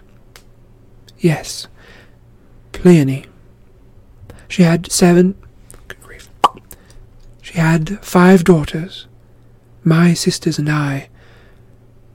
The Hesperides. Those were the girls who lived in the garden at the edge of the west, right? With the golden apple and a dragon guarding it? Yes. Zoe said wistfully. Ladon. But weren't there only four sisters? There are now. I was exiled, forgotten, blotted out as if I never existed. Why? Zoe pointed to my pen. Because I betrayed my family and helped a hero. You won't find that in the legend, either. He never spoke of me. After his direct assault on Ladon failed, I gave him an idea of how to steal the apples, how to trick my father, but he took all the credit. But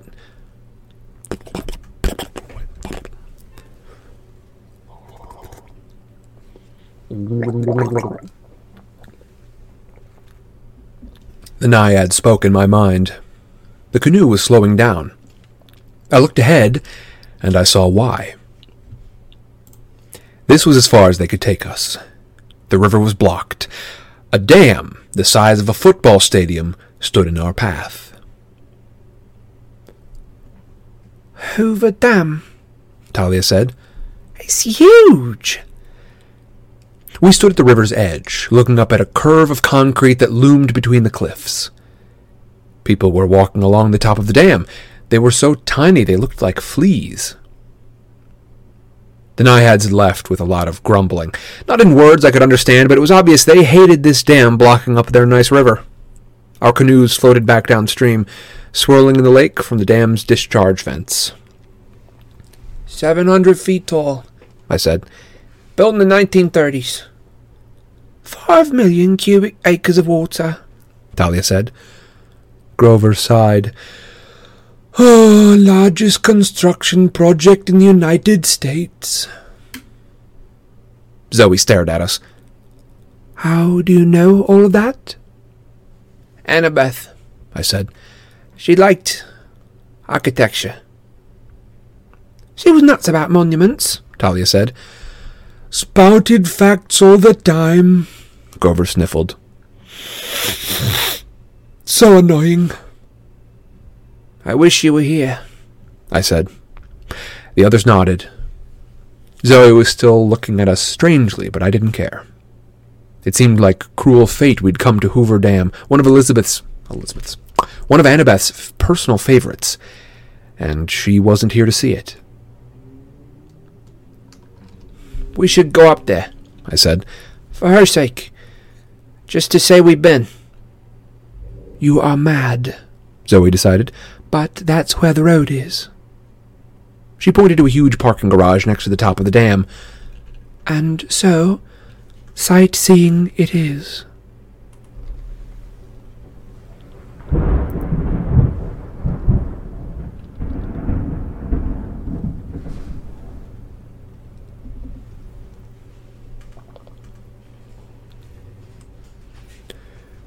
We had to walk for almost an hour before we found a path that led up the road.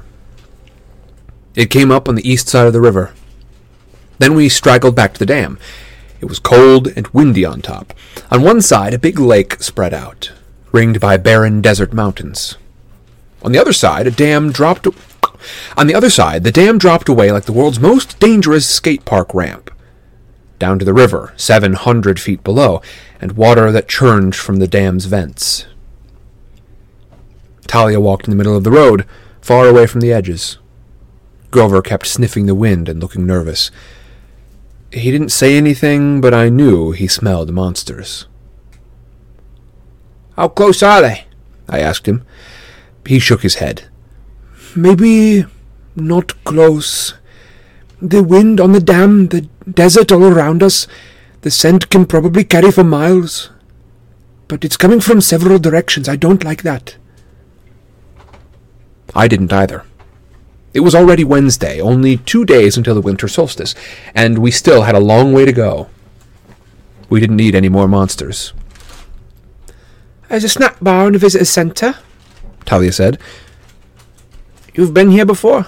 I asked. Once. To see the Guardians. She pointed at the far end of the dam. Carved into the side of the cliff was a little plaza with two huge bronze statues.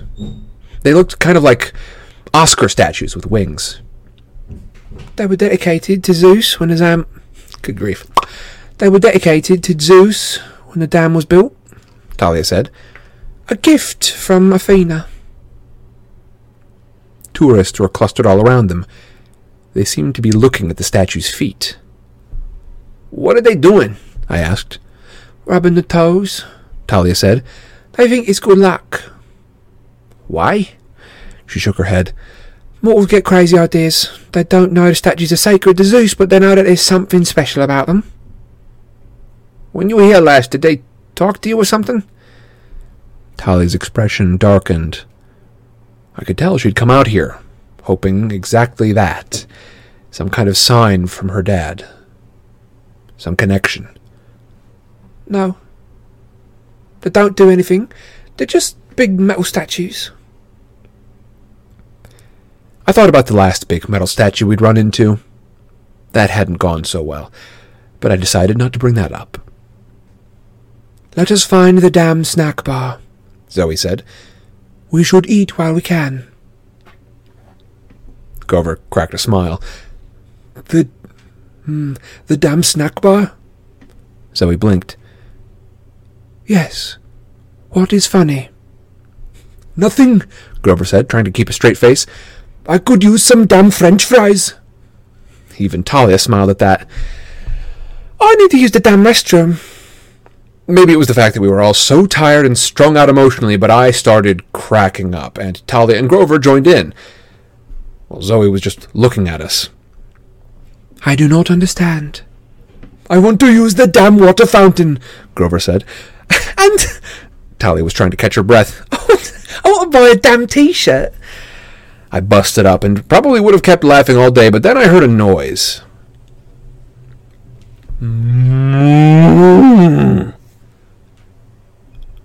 The smile melted off my face. I wondered if the noise was just in my head, but Grover had stopped laughing too. He was looking around, confused. Did I just hear a cow? A damn cow? Thalia laughed. No, Grover said. I'm serious. Zoe listened. I hear nothing. Thalia was looking at me.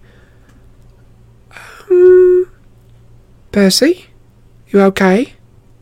Uh, yeah, I said. You guys go ahead. I'll be right in. What's wrong? Grover asked. Nothing, I said. I just uh, need a minute to think. They hesitated, but I guess I must have looked upset because they finally went into the visitor center without me. As soon as they were gone, I jogged back to the north edge of the dam and looked over. Mm. She was about thirty feet below the lake, but I could see her clearly. My friend from Long Island Sound, Bessie the cow serpent. I looked around. There were groups of kids running along the dam, a lot of senior citizens, some families, but nobody seemed to be paying Bessie any attention yet. What are you doing here? I asked her. Mm. Her voice was urgent, like she was trying to warn me of something.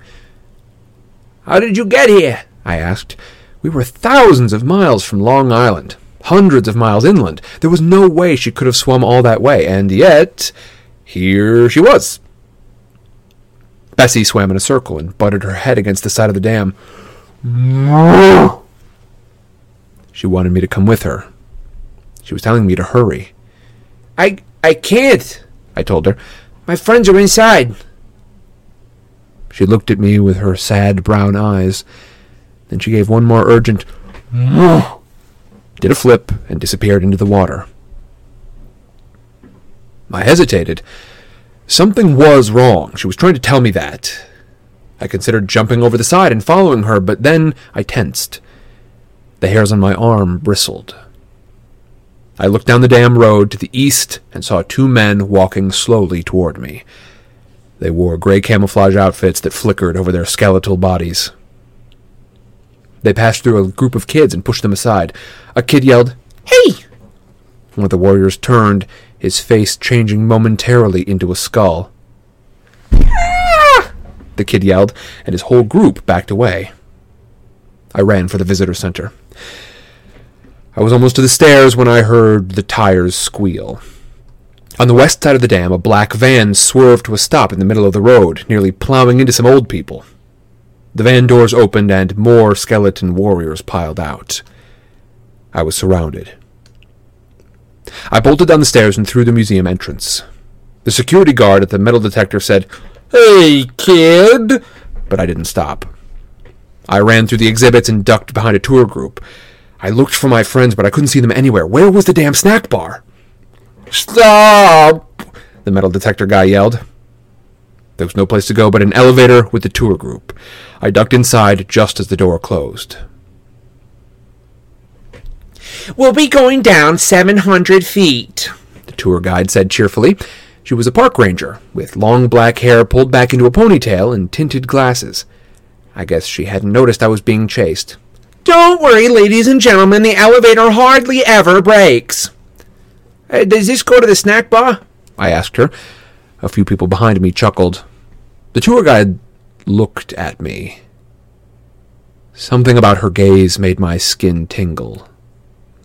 To the turbines, young man, the lady said. Weren't you listening to my fascinating presentation upstairs? Oh, sure, yeah. Is, um, is there another way out of the dam? It's a dead end, a tourist behind me said. For heaven's sake, the only other way out is the other elevator. The doors opened. Go right ahead, folks, the tour guide told us. Another ranger's waiting for you at the end of the corridor. I didn't have much choice but to go out with the group. And young man, the tour guide called. I looked back. She had taken off her glasses. Her eyes were startlingly gray, like storm clouds. There is always a way out for those clever enough to find it. The doors closed with the tour guide still inside, leaving me alone. Before I could think too much about the woman in the elevator, a ding came from around the corner. The second elevator was opening, and I heard an unmistakable sound the clattering of skeleton teeth. I ran after the tour group through a tunnel carved out of solid rock. It seemed to run forever. The walls were moist, and the air hummed with electricity and the roar of water. I came out on a U shaped balcony that overlooked this huge warehouse area. Fifty feet below, enormous turbines were running. It was a big room, but I didn't see any other exit, unless I wanted to jump into the turbine. The turbines, excuse me. It was a big room, but I didn't see any other exit, unless I wanted to jump into the turbines and get churned up to make electricity. I didn't. Another tour guide was talking over the microphone, telling the tourists about water supplies in Nevada. I prayed that Thalia, Zoe, and Grover were okay. They might already be captured, or eating at the snack bar, completely unaware we were being surrounded. And stupid me, I had trapped myself in a hole hundreds of feet below the surface. I worked my way around the crowd, trying not to be too obvious about it. There was a hallway on the other side of the balcony. Maybe some place I could hide. I kept my hand on Riptide, ready to strike. By the, co- by the time I got to the opposite side of the balcony, my nerves were shot. I backed into the little hallway and watched the tunnel I'd come from. Then, right behind me, I heard a sharp like the voice of a skeleton. Without thinking, I uncapped Riptide and spun, slashing with my sword. The girl I'd just tried to slice open yelped and dropped her Kleenex. Oh my god, she shouted. Do you always kill people when they blow their nose? The first thing that went through my head was that the sword hadn't hurt her. It had passed clean through her body, harmlessly. You're mortal? She looked at me in disbelief. What's that supposed to mean? Of course I'm mortal. How'd you get that sword past security? I didn't. Wait, hold on. You can see it's a sword. The girl rolled her eyes, which were green, like mine. She had frizzy, reddish brown hair. Her nose was also red, like she had a cold. She wore a big maroon Harvard sweatshirt and jeans that were covered with marker stains and little holes, like she spent her free time poking them with a fork. Well, it's either a sword or the biggest toothpick in the world, she said. And why didn't it hurt me? I mean, I'm not complaining. Who are you? And whoa, what is that you're wearing? Is that made of lion fur? She asked so many questions so fast it was like she was throwing rocks at me. I couldn't think of what to say. I looked at my sleeves to see if the Nemean lion pelt had somehow changed back, but it still looked like a brown winter coat to me. I knew the skeleton warriors were still chasing me. I had no time to waste, but I just stared at the red-headed girl.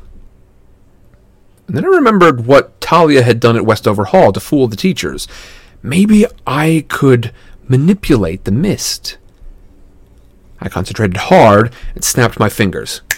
You don't see a sword, I told the girl. It's just a ballpoint pen. She blinked. Um, no, it's a sword, weirdo. Hey, who are you? I demanded. She huffed indignantly. Rachel Elizabeth Dare, now are you going to answer my questions or should I scream for security? No, no, no, no, I said. I mean, I'm, I'm kind of in a hurry. I'm in trouble. In a hurry or in trouble? I sort of both. She looked over my shoulder and her eyes widened. Bathroom. What? Bathroom. Behind me. Now. I didn't know why, but I listened to her. I slipped inside the boys' bathroom and left Rachel Elizabeth Dare standing outside. Later, that seemed cowardly to me. I'm pretty sure it saved my life. I heard clattering, hissing sounds of skeletons as they came closer.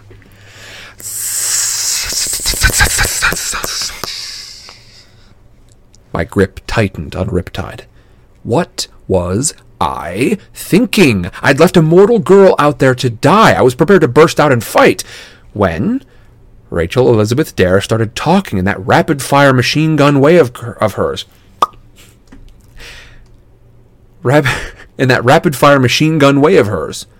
Oh my god, did you see that kid? It's about time you got here. He tried to kill me. He had a sword. For God's sake, you security guys let a sword wielding lunatic inside a national landmark. I mean, jeez. He ran that way toward those turbine thingies. I think he went over the side or something. Maybe he fell.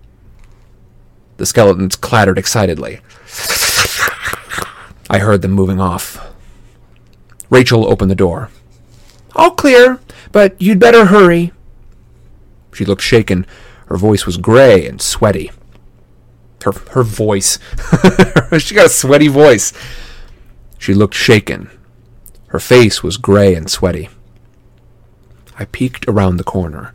Three skeleton warriors were running toward the other side of the balcony. The way to the elevator was clear for a few seconds. I owe you one, Rachel Elizabeth Dare. What are those things? she asked. They look like skeletons. She nodded uneasily. Do yourself a favor, I said. Forget it. Forget you ever saw me. Forget that you tried to kill me? Yeah, that too. But who are you? Percy. I started to say. Then the skeletons turned around. Gotta go. What kind of name is Percy Gotta Go? I bolted for the exit. The cafe was packed with kids enjoying the best part of the tour the damn lunch. Thalia, Zoe, and Grover were just sitting down to their food. We need to leave. I gasped. Like now. But we just got our burritos. Thalia said. Zoe stood up, muttering an ancient Greek curse. He's right. Look. The cafe windows wrapped all the way around the observation floor, which gave us a beautiful panoramic view of the skeleton army that had come to kill us. I counted two on the east side of the dam road, blocking the way to Arizona, three more on the west side, guarding Nevada. All of them were armed with batons and pistols. But our immediate problem was a lot closer. The three skeletal warriors who had been chasing me in the turbine room now appeared on the stairs. They saw me from across the cafeteria and clattered their teeth. Elevator! Grover said. We bolted in that direction, but the doors opened with a pleasant ding, and three more warriors stepped out.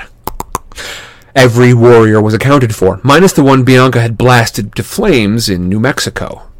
We were completely surrounded. Then Grover had a brilliant, totally Grover idea. Burrito fight! He yelled, and he flung his guacamole grande at the nearest skeleton. Now, if you have never been hit by a flying burrito, count yourself lucky. In terms of deadly projectiles, it's right up there with grenades and cannonballs. Grover's lunch hit the skeleton and knocked his skull clean off his shoulders. I'm not sure what the other kids in the cafe saw, but they went crazy and started throwing their burritos and baskets of chips and soda at one another, shrieking and screaming. The skeletons tried to aim their guns, but it was hopeless. Bodies and food and drinks were flying everywhere. In the chaos, Thalia and I tackled the other two skeletons on the stairs and sent them flying into the condiments table. Then we all raced downstairs, guacamole grandes whizzing past our heads. What now? Grover asked as we burst outside. I didn't have an answer. The warriors on the road were closing in from either directions. We ran across the street to the pavilion with the winged bronze statues, but that just put our backs to the mountain. The skeletons moved forward, forming a crescent around us. Their brethren from the cafe were running up to join them. One was still putting his skull back on its shoulders. Another was covered in ketchup and mustard. Two more had burritos lodged in their rib cages. They didn't look happy about it. They drew batons and advanced. Four against eleven, Zoe muttered, and they cannot die. It has been nice adventuring with you guys, Grover said, his voice trembling. Something shiny caught the corner of my eye. I glanced behind me at the statue's feet. Whoa, I said. The toes are really bright. Percy, Thalia said. This isn't the time. But I couldn't help staring at the two giant bronze guys with tall bladed wings like letter openers. They were weathered, brown, except for their toes, which shone like new pennies from all the times people had rubbed them for good luck. Good luck. The blessing of Zeus. I thought about the tour guide in the elevator, her gray eyes and her smile. What, what, what had she said? There's always a way for those clever enough to find it. Thalia, I said. Pray to your dad. She glared at me. He never answers. Just this once, I pleaded. Ask for help. I think. I think the statues can give us some luck. Six skeletons raised their guns. The other five came forward with batons. Fifty feet away. Forty feet. Do it! I yelled. No! Thalia said. He won't answer me. This time is different. Who says? I hesitated. Um, Athena, I think. Thalia scowled like she was sure I had gone crazy. Try it, Grover pleaded. Thalia closed her eyes. Her lips moved in a silent prayer. I put in my own prayer to Annabeth's mom, hoping I was right, that it had been her in the elevator, that she was trying to help us to save her daughter. and nothing happened. The skeletons closed in. I raised Riptide to defend myself. Thalia held up her shield. Zoe pushed Grover behind her and aimed an arrow at a skeleton's head. A shadow fell over me. I thought maybe it was the shadow of death. Then I realized it was the shadow of an enormous wing. The skeletons looked up too late. A flash of bronze, and all five of the baton wielders were swept aside. The other skeletons opened fire. I raised my lion coat for protection, but I didn't need it. The bronze angels stepped in front of us and folded their wings like shields.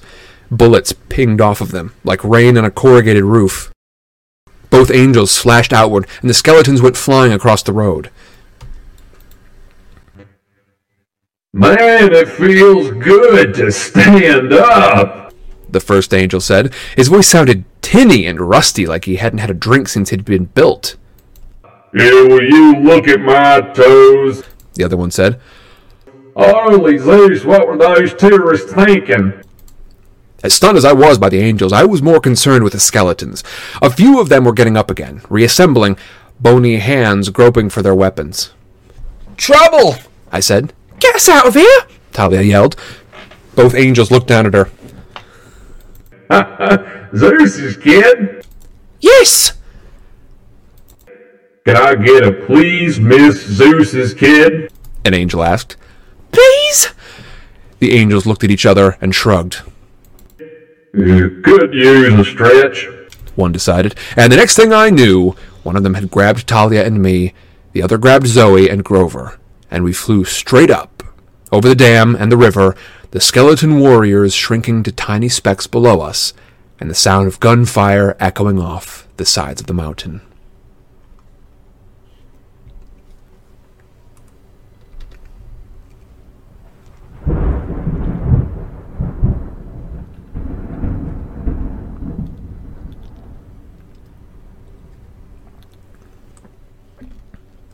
And that is the end of our last chapter for the evening. What do y'all think? Thoughts, comments, concerns? I want to hear them. Especially about the very, very strange person we just met. What are you thinking? Because clearly that was odd, right? I am trying with all of my might to turn on the air conditioner. It won't. There we go. Very, very strange. Who is this Rachel Elizabeth Dare? Hmm. And why can she see through the mist? She's not demigod because Percy sliced her, right? She done got sliced. She got sliced, and if she were a demigod, she would have gotten sliced by the sword. Celestial bronze, right? So what's her deal? What's her deal? I will say she got a full name, first, middle, last, like we were filling out DMV paperwork. So clearly she's important in some way. But in all this, what clues do we have about this new person? We know A, she can see through the mist. B, um, she seems to have some sort of like uh, I don't know if it's instincts necessarily, but she certainly knows, like, okay, these skeletons are clearly not good news. Percy seems to be good news, even though I don't know this kid's name yet, um, and just sort of helps out immediately. Can definitely see through the mist. Definitely isn't like isn't it's sort of like outside of mythology almost in some way, or has some special quality, right? Because even like like monsters are affected by celestial bronze, half bloods are affected by celestial bronze, so she's not them things. What on earth? What on earth? What on earth? All right, now we're going to talk about this chapter a little bit. What do y'all think? Um, let's see. Let's see how the reviews are coming in. Talking about a, a possible retirement from someone. Uh, let's see something about True Sight, perhaps interesting. Um, let's see. Um, Sandra says, "Don't forget to thank Dad." Yeah, no kidding.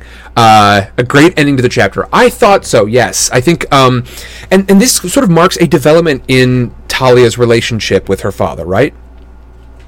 She's been here before. She came here and tried this exact thing some time ago. I think it was probably in that time, you know, before she gets to camp. I'm imagining a lot like Percy, where it's just sort of like flailing about looking for anything, looking for any connection. And she came here and they apparently did nothing. But now it's a little different. Not only that, but there seems very possibly to have been the involvement of another god present Athena. Apparently Athena was around, posing as a as a tour guide for this for the dam here. Now, it, it does seem like, you know, as it is sort of a monumental sort of achievement of architecture and such, it seems sensible that she would be here, but why here now?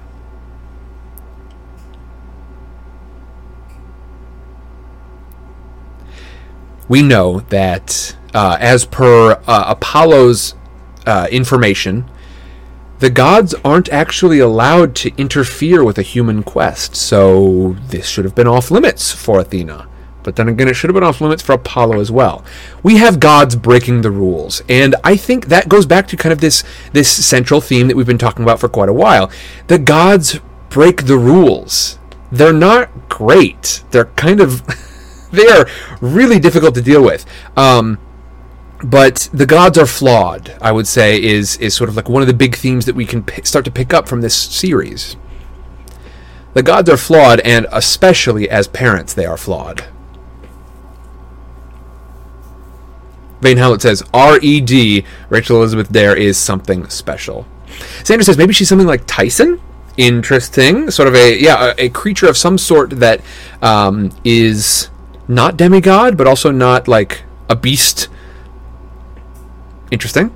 Anticana says, Yay, that was a great read. Thank you, Sam. I missed a few PJ streams, busy hosting my friend after eight years not seeing each other. Wow. And planning my sister's bachelorette party, so I'm a busy lady. So I'm happy I can catch one of these streams live. It's been so refreshing listening to PJ Live. Intikana, it is wonderful to have you here. We'll definitely be seeing more of Rachel. She's intriguing, and I want to know more. As do I, Intikana. Um, I want to see more of Rachel, and I want to see more of you, Intikana. I'm joking. Obviously, you got uh, you got a lot going on, and frankly, I'm glad that you do. That's pretty cool.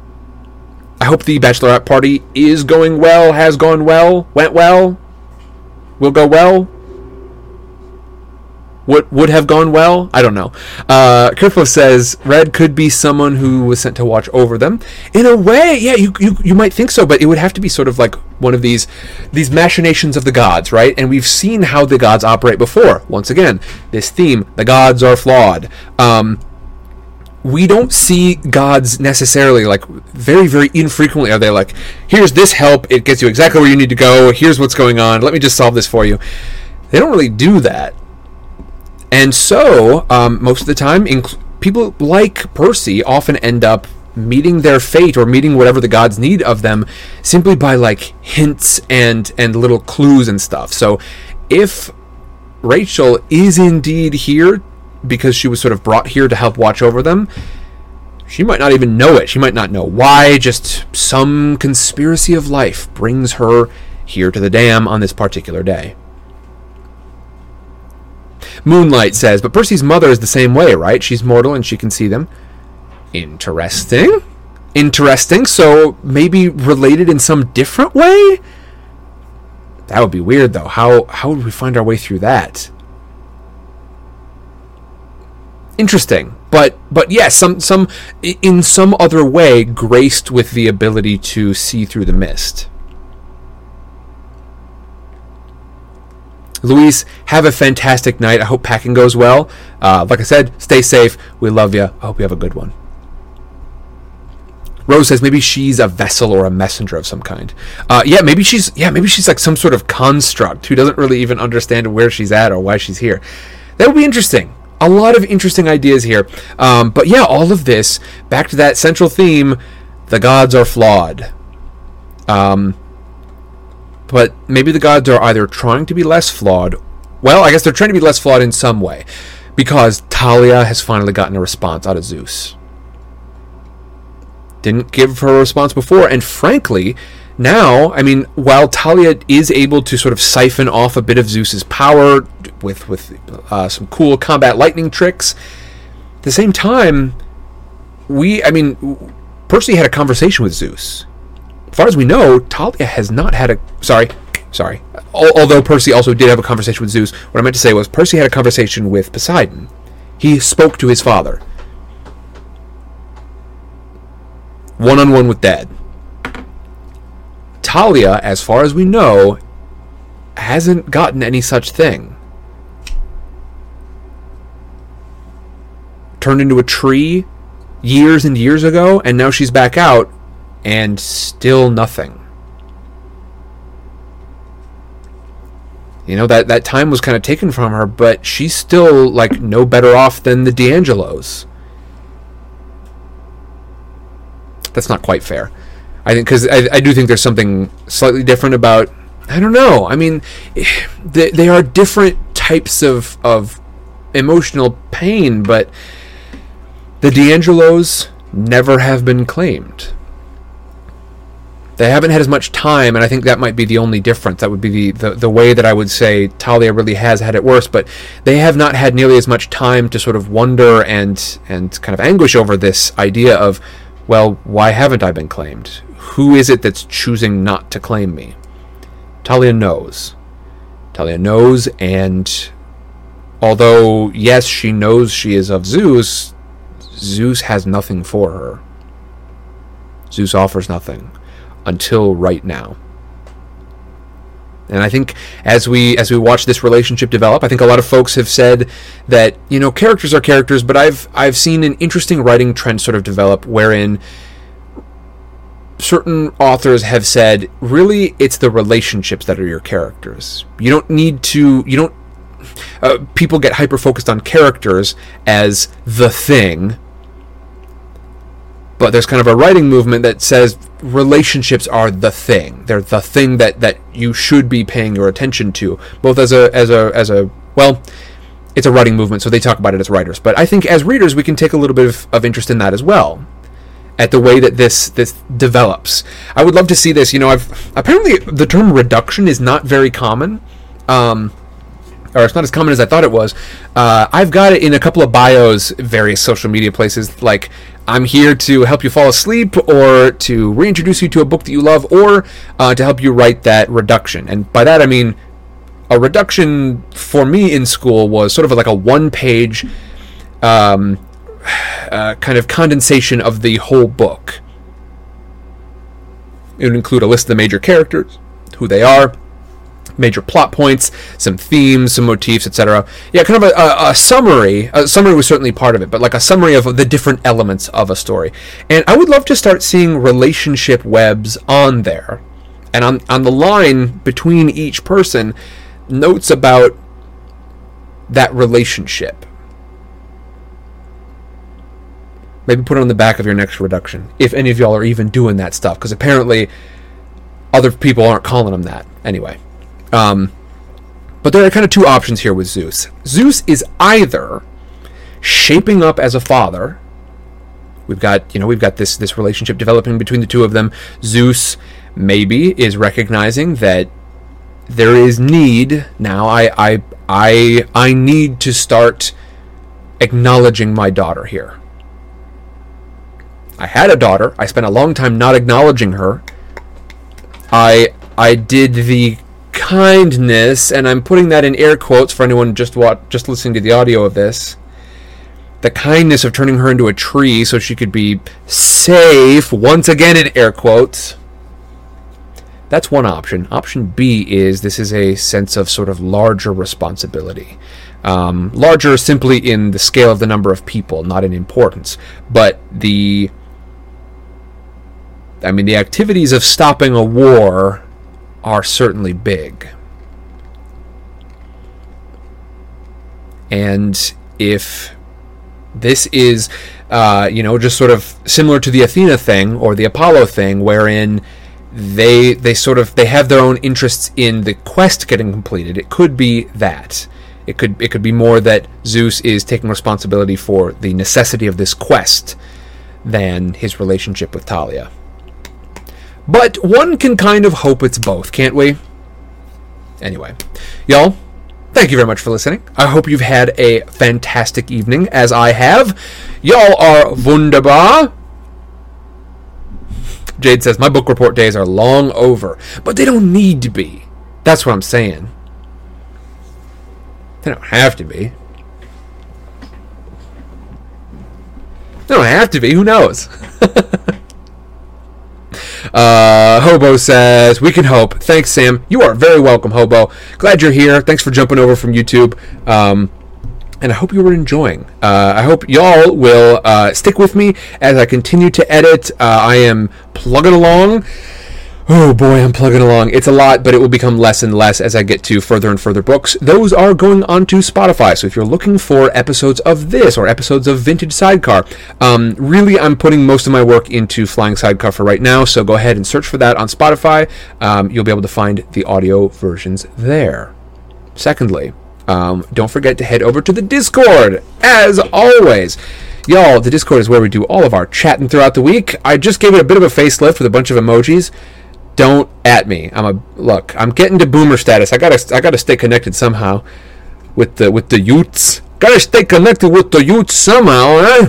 So y'all go and check that out. Um, and I'll be in there later tonight with a bit of discussion um, on the on the Percy Jackson front. But we talk about Percy Jackson in there. We've still got the conversations up about Harry Potter. We talk about our short stories.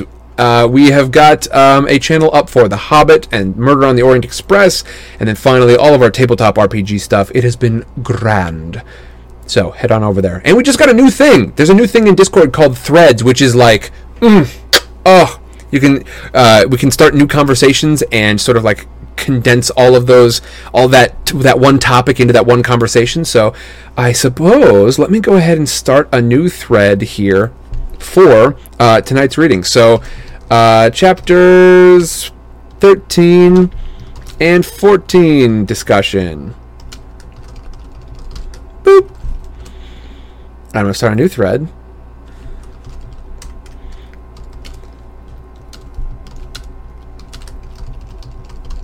Thirteen and fifteen. That's not it. All right. So head on over there, check those out. Uh, once you pop into the Percy Jackson channel, you'll be able to see where that is. So check it out. It's going to be really interesting, as are our many. Um, uh, uh, different projects coming up. We have we're, we're going to be doing a few more short story streams for Vintage Sidecar. Uh, before which time uh, before oh good grief, we're doing a few more Vintage Sidecar streams uh, in the short story format before we head on to Murder on the Orient Express. And then once again, folks, don't forget head on over to that uh, that uh, book fair channel and give me your suggestions.